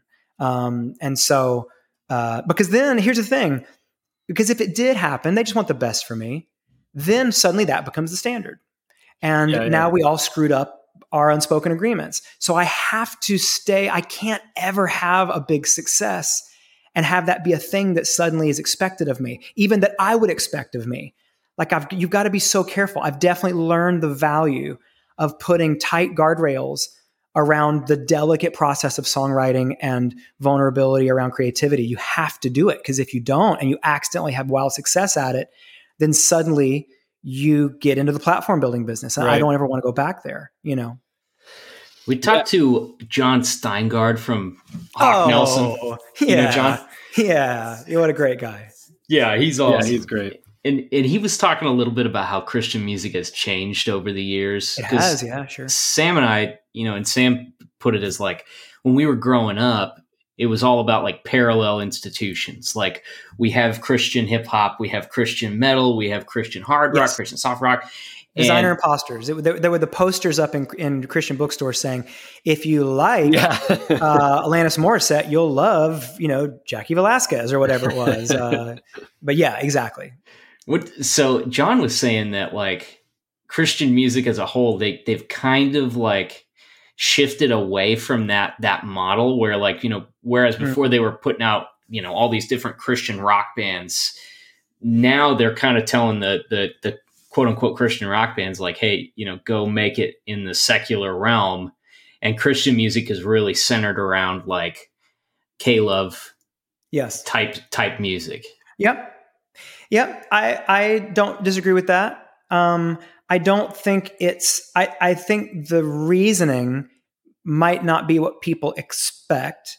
Um, the reason that I believe it's like that is, is because the same disruption that has hit every other part of the Christ- of the music industry has hit Christian music as a genre. The only genre, by the way, that is defined by a worldview. It makes no sense. Yeah, like right. I mean, like like that. That's, like there is no other. There is no other. But uh, anyway, that's I'm not going to fall down a rabbit trail. But the point is that like records don't sell as much. There's not as much money in the music business as there used to be, um, or there is, and it's just coming from different sources. And it's been a huge adaptation, and and one that's been done pretty clumsily by most uh, uh, uh, longtime industry people. And so.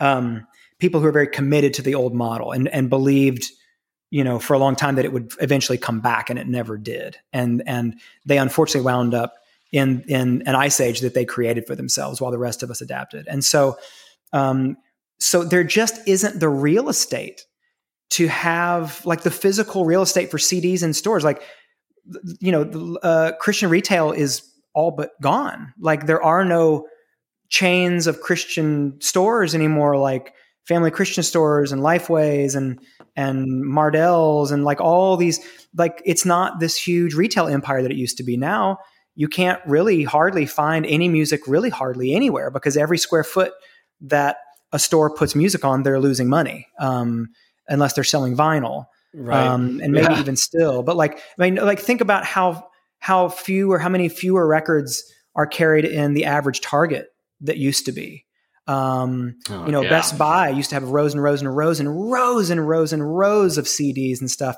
And now they, you know, they, they've got the top 10 of three genres, maybe, you know, so it's like, cause you're losing money.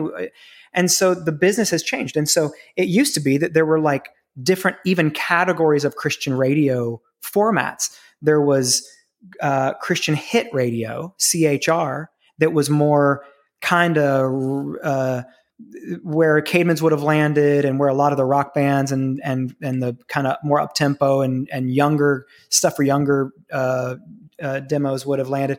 And then there was um, AC radio, adult contemporary genre, which was more the legacy stuff and the the solo singers and, and vocal groups and and then there was like a few others. There was like and so th- there were these various. There was at least some texture to it. But now it's all gotten reduced and simplified because there just again there just isn't the real estate, not even on the airwaves. And so it's all had to become one thing. So it so all Christian music can't be three or four different general expressions. Now it has to all be one thing. And what is it? What what has the best chance of succeeding? And apparently the the market has spoken, and what it is is worship product. Mm-hmm. Uh, that's what sells the best worship product. And so, and that's what's funny is that never even used to be on the radio. That didn't even used to be what the radio wanted or everything. I mean, it, it, wasn't even a thing. I mean, you know, Christian music used to just be um, like mainstream music, but just not quite as good. Yeah. um, and and we didn't realize how good we had it during those years. You know, like where there'd be like a song that was seemed to be about a girl and was really sweet, and in the bridge you'd realize it was all about the Lord, and and that was the best of it really at that time. And you know, and now all of it is the songs that people are singing in corporate worship services right. and, and, congregational, you know, moments and whatever. And that couldn't be more different than what was happening in the 90s and the early 2000s. It just couldn't be more different. I mean, that, that was unheard of back then. There was no worship music on the radio back then. There was no worship music was not a genre or whatever. Like that wasn't, um, but boy, that's that's all it is now. And I think it's because people realized because again, when you have to simplify and reduce a thing, it just it it's like if you're not careful, I think people just realized, oh, the, a great way to sell and promote this music is going to be if it's the music that they're all hearing and singing in their churches, because that's a thing that's going to continue happening, and that's a huge captive audience. And so, and that's also a great way to make money because all that music is licensed. CCLI licenses all that music. So if there's public performances of it, those those churches pay money. Mm, so yeah. that's a way for the copyrights and the songwriters to get paid. And so there's a lot of money. So there's a lot of money there. And then also, why wouldn't we want? I mean, of course, they were going to want to hear their favorite songs from Sunday mornings on the radio performed by their favorite artists. So why wouldn't we have their their their favorite artists start recording the worship songs? And that's kind of how it started. And now that's the only thing that goes on the radio. You can't get on Christian radio if you're not doing worship music. There is no other kind of music that goes on to Christian radio now. And so and and and but a lot of it is because it was a a clumsy adaptation to the record business as it as it was post disruption, post um, you know uh, Napster and piracy and all that stuff. That's just what happened. I mean, every industry went through it, went through some kind of a reduction period and a simple an oversimplification period. And the result of what you hear on Christian radio today is is the result of of the Christian music industry having gone through that process. That's it. Man, man, that, that's the dream that's now though. Like be a pastor that has a collection of Jordans, 25,000 members. Yeah. Your church pumps out a couple of K-Love hits. Uh, you really get to ride the wave until your sex scandal hits. That's right. That's right. That's right. Burn, burn hot and fast. But I mean, the thing is, like, it's, it, it's it's really true though that like that like everybody's in, and I'm not even saying this is a bad thing. It's not. It's actually good business. It's a it's an it's an innovative business model. But um, if you really stop and think about it, but like they're all in cahoots together doing it now. So all the churches they get these they they they are now seeing bands on the radio who are professional worship bands writing original worship music that's being performed in their local churches and they're all making a lot of money at it and and so because even so the bands play concerts and make money the songs are on the radio and it makes money and then the songs are performed in churches all over the world and they make money so now what's happening is the model is let's get our church band um, to like get really good and look really good and write some of their own original stuff and see if we can get them a record deal. And if we can't, even better, what we'll do is we'll start our church will start a record label. That's yeah. like the passion. That's like the passion model or the or the Hillsong model. Yeah, yeah. Let, us actually have our church start its own record label, sign our worship band from our church, and and and then distribute their music. And now we're in the record, now we're in the music business. And so now our church is making, and it's all probably tax deductible because te- technically we're a nonprofit. And so we can make all this money um, and distribute all these songs. And and what's crazy is the whole thing is almost like the military. It's like a version of the military industrial complex because then what happens is all these professional audio um, companies start sending catalogs to all these churches because if you're going to compete with the big boys and these guys on the radio, you're going to want the very best of in-ear monitors and uh, uh, high-tech total recall PA systems and really kick-ass 18 speaker arrays. And you're going to want all this really cool shit. And if you don't have it, you're just not going to be able to compete on that level. So they're so now they're coming in and selling uh, so it's a so there's a whole farm business that's built up around propping up all these local church uh, record companies and their worship bands that are winding up on the radio just to inspire, like the dominoes tipping over into more churches doing this with more bands, writing more worship hits. Um, and all of it just really makes a lot of money. And the thing is, like, that's fine. That's good business. Like, just as an entrepreneur, I'm like, that makes sense. Like, it's, it's, they should all be in business together because you make a ton more money that way. So I'm down. I'm not. I'm not even judging it. I'm just saying I get from an evolutionary standpoint how we got here. Do you know what I mean? It so, makes a ton of sense. Yeah, it makes yeah. sense. It gets icky to people when you, when you're doing it all in the name of like a uh, you know proclaiming your faith for the world to see. like it feels like yeah. it gets a little disingenuous when you're mixing a message that is generally grafted to eternal security and things like that well, and kind of to um, you know, an upside down power structure, the least are the greatest, greatest are the least, right. the and and and kind of really identifying really heavily with the poor, you know, like the the the the leader of your of your of your religion was essentially a homeless guy. I mean, you know, it's it's like it's it definitely seems to all run contrary, but it's like if you can't figure out a way to make all this money, how are you going to afford all the new kick-ass lighting systems and PAs and in-ear monitors? And so you have to figure out a way to make it financially viable and work because this is how the world works. The field of dreams method. We are in a bland music arms race. We got to take this seriously. a little bit, but but but here here's in my opinion, like the thing that gets confused, and it's really just this. It's just an age old problem. Is it's a confusion over church work and kingdom work, and it's it's people it's it's it's people in churches not knowing the difference. What is kingdom work and what is church work? Because if you look at the Bible, if you look, and again, I don't really have a dog in this fight at this point because I don't identify as an evangelical or a Christian anymore, but I still care and it's still my a big part of my community and and I think it holds a lot of influence in the world and I'm not certain about anything. So who knows where I may be next week. And right. so I, you know, I, I want to keep up on it. But the point is it, you know, the, the Bible's clear about when you're talking about the church, when you're talking about gathering as the church, which is which is an institution unique in history and unique in culture, the churches and it's the gathering of the the believers in Jesus arguably. I mean this I'll just give it a definition for you know but I think most people when you're talking about the Christian church would would probably be okay with that. And it's it, to gather in transcendent moments of worship. And when we do that as far as what the Bible tells us it there there there is some uh, guidance and some prescription that tells us things that are and are not appropriate. Dur- things that we must do um, without which we're not really the church gathering and not doing the the the, the, the church's business, um, and things that that we we may do. And so a lot of it is preferential. A lot of it is incarnational, which means it needs to evolve into cultures and parts of the world and times and places, and it, it can reflect in that way. And I think that's healthy. But there's a lot of things that are just not church work. Um, you know, we we have a community meal. We hear the preaching of the word. We we sing songs and hymns together. We confess our sins one to one, to one another. There are things that we do. Um, there are things you can look at the early church and you can say these are prescriptive. These are things that we do when we gather, and and we don't want to cloud that with a lot of other stuff. Ha- for instance, having a really kick-ass retail coffee bar is not church work, Right. in my opinion. I don't think that's integral to the church's work. Um, I don't think that's on that very short list of prescriptive things that the church is supposed to be busy with. Um, and that could become a distraction. Now, do I think that having a really kick ass coffee bar could be kingdom work? Of course it is.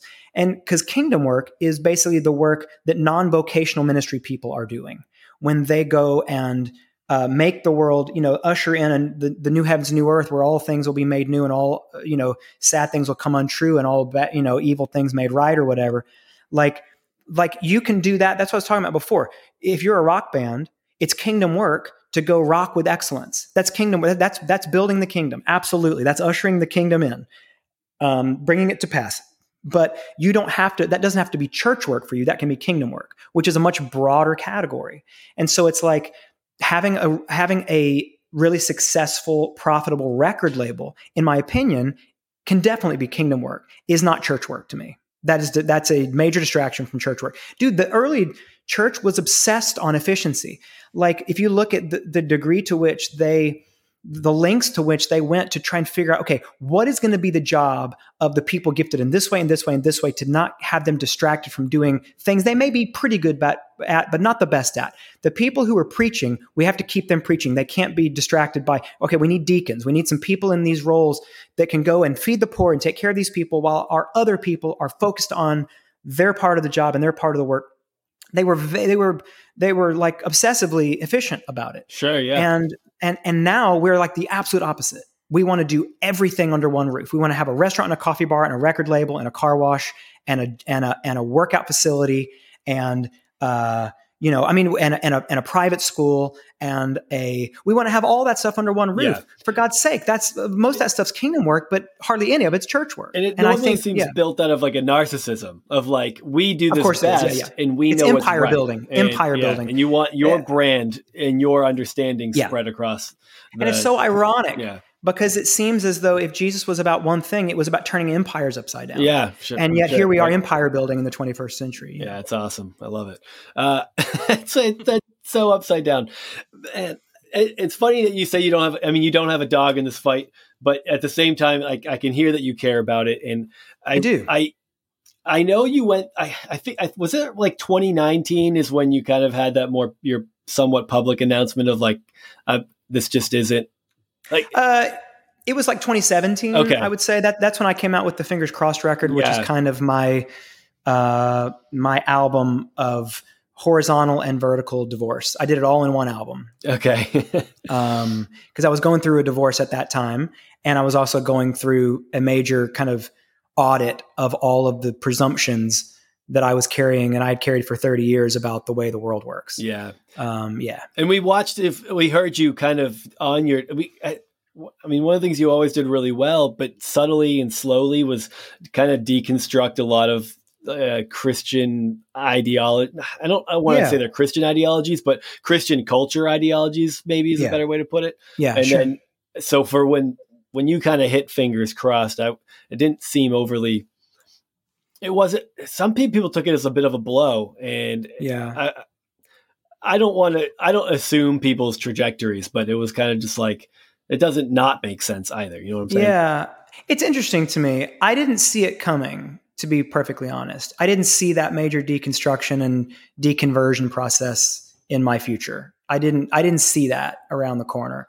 But it is absolutely what occurred and Yep. it is absolutely what what I mean if I'm going to be completely frank all my way all, you know all the way through that just is absolutely how how it felt and feels to me. And um and I had to be honest about it. And um, I, I so I didn't see that for myself, but I know that there were probably some people who kind of uh, who maybe saw the kinds of questions that I was asking always and wondered how long would it take me to get around to finally get down to the root and start chopping away at that. Sure. You know, I, I, I mean, I've been I've been pruning the top half of the tree, but at what point was I going to get down to the root and start chopping away? And and and I think that maybe for a lot of people, it was just like it was a few steps further down a road than they thought I would go, but it was the wrong the road that I'd always been on. They just didn't think I'd go quite that far down. Yeah. And and and I don't know how it really seemed from the outside. I was I was going through so much personally at that time that I really just had my head down and I was barely able to even you know write songs about it. I, I I have no objectivity or perspective on those couple of years really um, i'm i'm definitely grateful i was able to make something and document it and because uh, i think it's one of those complicated you know like those are I combined two really complex moments and seasons of life um, and pr- tried to provide a little soundtrack for both. And like I said, what I need and can't find, I make. And there's not a lot of people, not a lot of songs, not a lot of albums that I found that are about divorce and uh, a yeah. lot of breakup songs, but not a lot of songs about divorce. And I really needed some. I couldn't really find any. Um, there are there are very few songs or albums about deconversion, deconstruction. Dave Bazan, who, uh, who, if you guys have not talked to, you should. And he's been a pal of mine for many years, and he's maybe one of the only people who's really done it really well and really faithfully over the years. But we need more. I mean, Dave can't do it all himself, yeah. and, and uh, so and there are a few more, but not a lot more. And so, you know, I wanted to contribute, and uh, so I'm glad I was able to document some of that. And um, but uh, yeah so uh, like i said i mean I, I was probably more surprised than anybody. Yeah i didn't mean to i don't want to come off as though uh, there like anyone was presuming the outcome. Oh no no uh, not at so all i hope that's not how it came off nope. The, the idea that like when you watch people go down i think what if there's something that people i would have expected people to learn from you is to just follow along and and not be surprised like not be overly surprised like by like right. where your journey takes you and i think that's what's interesting is that because i was on a journey myself you know while i was following your work too like many of us uh you know your millennial generation going through your well, let's ask a lot of questions here and see where this takes yeah. us um so yeah. as i'm asking the similar questions and then you you see where you're going it, it just is what I guess when you see the backlash of some people, which was uh, uh, ironically predominantly evangelicals who had something to say, who were sure. often the ones who stopped caring about your work years prior because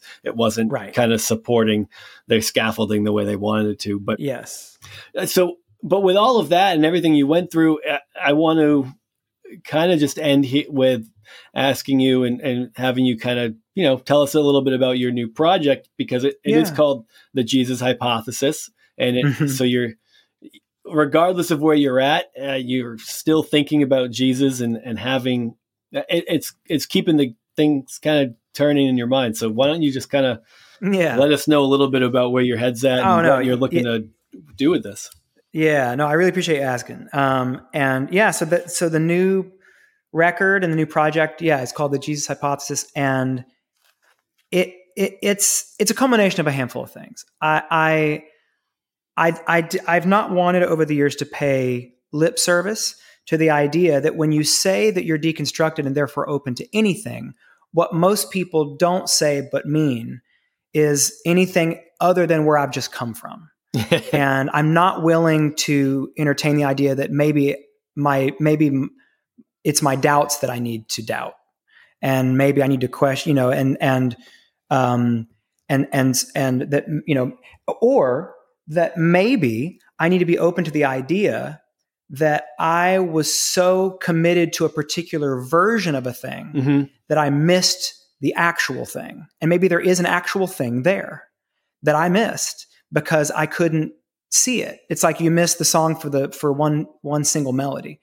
And so that was and, and that has been increasingly on my mind the last few years as I've and and I know Bazan um, it's just not a lot of friends I can think of that that I could cite in a in a in, for something like this. But I know he has continued to be really preoccupied with the unknowable, the invisible, um, over the years, even on the other yeah. side of his deconversion from Christian faith. Um, the the unknowable. When I say the unknowable, I mean the future, and when I say the invisible, I mean God. God's invisible, the future's unknowable. So we're dealing with invisible, unknowable things. And and my opinion is when it comes to invisible, unknowable things, I think uncertainty is a pretty good way to go. Mm-hmm. I don't really see how you can be completely certain about things that are invisible and unknowable. And um, and I don't also think that uncertainty is the enemy of faith. I think it's the prerequisite of faith. Because um, if you were certain, you there's no need for faith. And so as I've been preoccupied over the last few years with the things from my as, as we mentioned all the way beginning of this conversation, the things that I really value about my early life as a believer and my and and and some of the values and things that I learned, some of the things I've learned that I got from studying and following the life of Jesus and things like that over the years. Um, his love of the poor, his love of enemies, um, mm-hmm. his his uh, dignifying of the poor and women, and just a lot of things that I really like um, and I think are great ideas. I'm not sure originated with him, but he certainly popularized. Um, and so I, I started to think a handful of months or maybe more than a year ago, like I wonder, like I want, I wish I could go back because I think the stakes are too high for me to become a reversed funda- a reverse fundamentalist sure. and just be certain about what I know is not true now. Um, and so I thought, you know, I would like to be able to go back to that and try to detach myself. I'd like to try to deconstruct my deconstruction. I'd like to be able to go back and detach myself from all the presumptions that I had about Jesus and about Christianity and about evangelical Christian practice and go back and just look at it kind of fresh again and just see if there's anything meaningful there and see if there's anything life changing there, anything I'd like to bring with me. Um, and mm. and and there's this phrase that I kind of came up with that I, I used to say a lot. I even said during my years of Christian belief, um, and I don't think it's I think it makes great sense, and I've always liked this phrase. Um, and I actually this is actually the song, what the name of one of the songs on the new record that I've already written, and that's uh, "Some Gods Deserve Atheists," and which is which is to say that sometimes you have to kill and crucify a false god to find a real one. If there is one if there's a real one there to be found. And maybe there's not.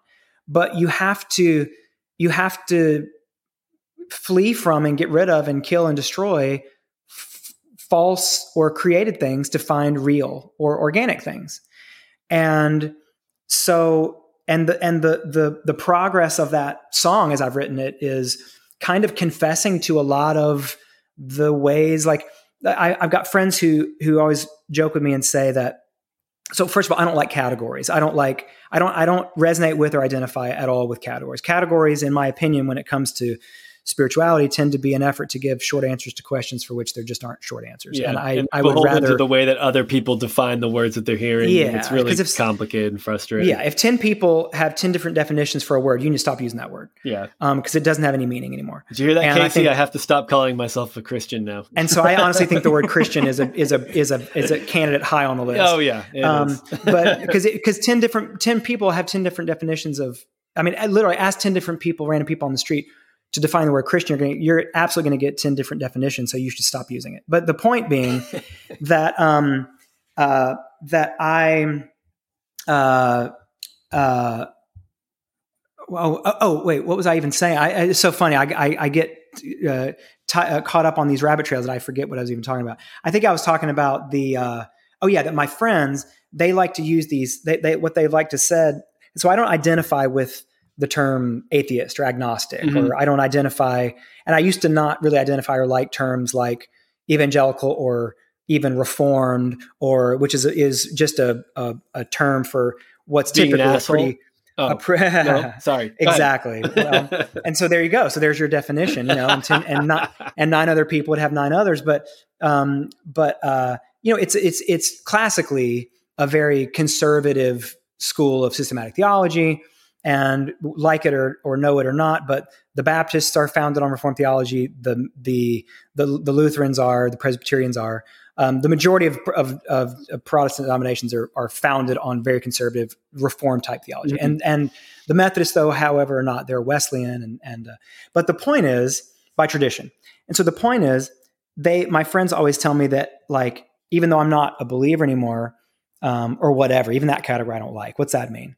Um, but they say that when I start talking about Christianity, when we start having conversations about Christianity, that I that they they tell me that I'm a reformed agnostic because I apparently don't believe in any of it. But when I do talk like I do believe it, I go hardcore back to this very conservative um, you know, type of systematic theology. And that's the only way that I understand it. That is literally the grid through huh. which I look at it. And so for me, the process of this new record and the process I'm trying to go through with it is to go back to trying to look at Christianity as a practice, as even a spiritual belief, and try to let go of all that and just see it for what it might actually naturally be rather than what I might try to make it through the grid, the rigid grid of my theological bent. And because I think I do that, I know I'm guilty of that.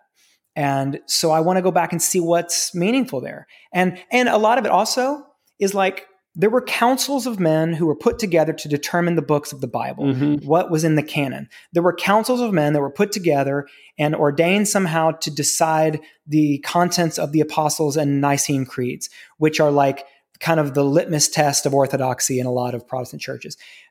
Why do we think that we here now in 2021 are are fundamentally unlike these men? Right. Why why is it um, and and so I, you know, I've often been accused of being, you know, so I'm like was very reformed. That was the kind of the word for it.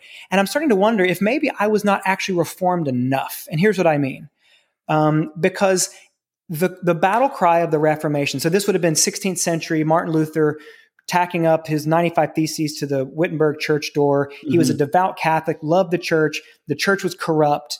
There were things going on that shouldn't have been going on, teachings that were not consistent with what he believed to be orthodox. And so he went to try to reform that church that he loved, a good Catholic boy trying to reform that church. When they would not and they dug their heels in, he went from a reformer to a Protestant. He pro- protesting what they were doing because he didn't believe it was biblical. And he accidentally started the Protestant faith. And so um, like and the Jesus battle cry started the Christian faith. well, exactly. Well, I, I, would absolutely yeah, because the early Christians didn't call themselves Christians. Right. That was never a term that was self-applied. It was always a public verdict, yeah. never self-application.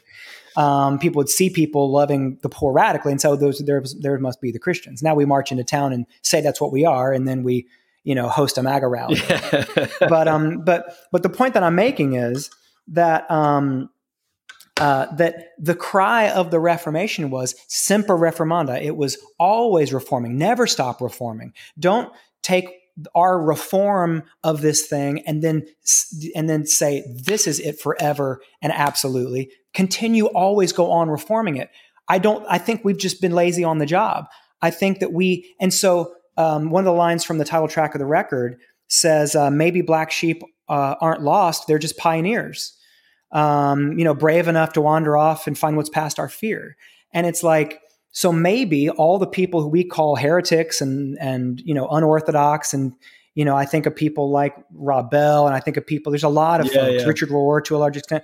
Maybe these are actually are not the heretics and these are not the black sheep. Maybe these are the reformers. Maybe these are the people who here in 2021 are doing what all the great church fathers always did, which is call all this into question and find out what needs to be pruned and what needs to come along.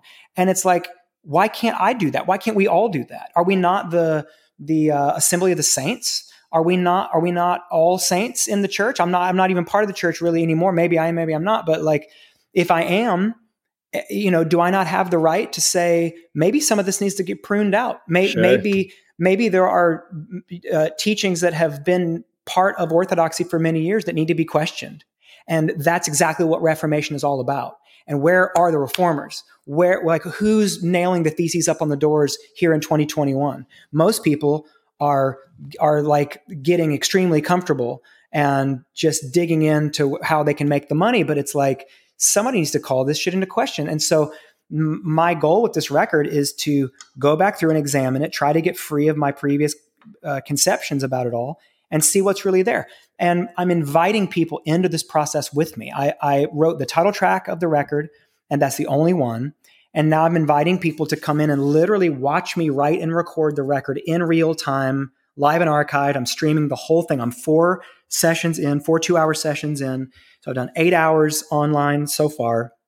And I've got about 500, 500 or so people and, and, wow. and growing that are doing this with me that are watching that are and it's a thing that you it's a it's it's through a pa- platform called patreon. And so and i've always thought that the patronage model was always the best model for art making. I mean this model of uh, art as commodity where i make it and then you buy it and you own a copy of it and that's yours.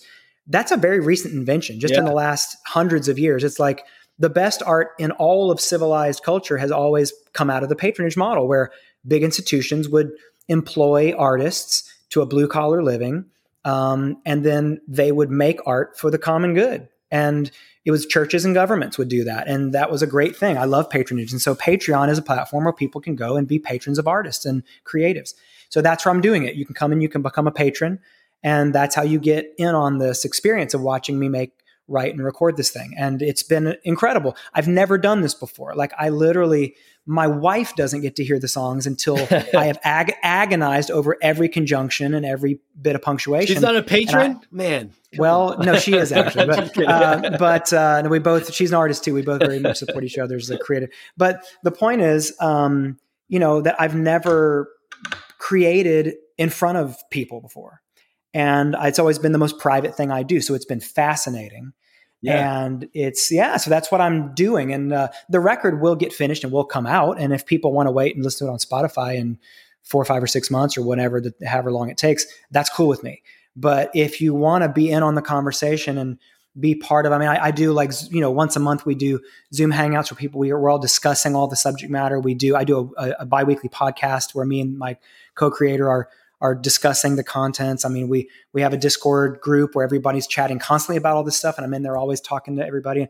So it's just like, if you want that experience, you can have it. If you don't, you don't have to, but, um, it just to me felt like the right model for something like this um, and it's so far it's been a blast and i'm and i have no idea where i'm going to wind up That's i mean awesome. I, I really don't um, yeah. you know for all i know this could you know be uh, uh, uh in fact I'm, I'm aiming for it at the beginning i mentioned that the term christian uh, other than applied to humans is a marketing term and i think that's true and i plan very much on releasing this into the christian music category because i think that's who it's for Hmm. Um, and so this is going to be my first Christian album in about five years. So it's going to be interesting. Man, that's awesome. I love that you're doing. I think it's uh as much as it's new and different, I think that's what makes it kind of on brand for you and I think it goes with the vulnerable and uh, uh, lyrics or vulnerability and authenticity that you've been kind of just bringing forth since you've been involved yeah. in music. Well, so I just don't I want people to feel awesome. alone. That's the end of it. I I like going through these processes it, especially if your job is dependent on your believing a certain way or your friends or your family um, is dependent you know on you believing a certain way. Going through and asking these kind of questions can be terrifying and it can be really alienating and isolating and lonely. And i don't want i want people to know that they're not alone. And so i want to do this out in public and in the daylight because i want people to to know that they belong somewhere and that they're going through this with a cloud of witnesses with them and a community with them. And I've been really grateful for this little community that's come up around me. And I want people to know that that's that's their community potentially, and that there is a place for these kind of questions. You can do it s- safely, and you can do it with friends, and you don't have to leave to question. You can stay, you know, and that's important to me to know because um, I wasn't finding that necessarily when I was going through it. So it's important to me that to again to contribute a little bit there. Yeah, you know? man, that's awesome, Derek. Thanks so much for your your time, your story, and just kind of letting us into your life a little bit with. Oh, it's been a pleasure. It's been great to talk to you guys. Absolutely. All right, guys. Well, thanks for listening. Check our social media if you want to join the Discord and hang out with some other people discussing topics like this, sharing uh, memes and whatnot. And uh, we will catch you next time.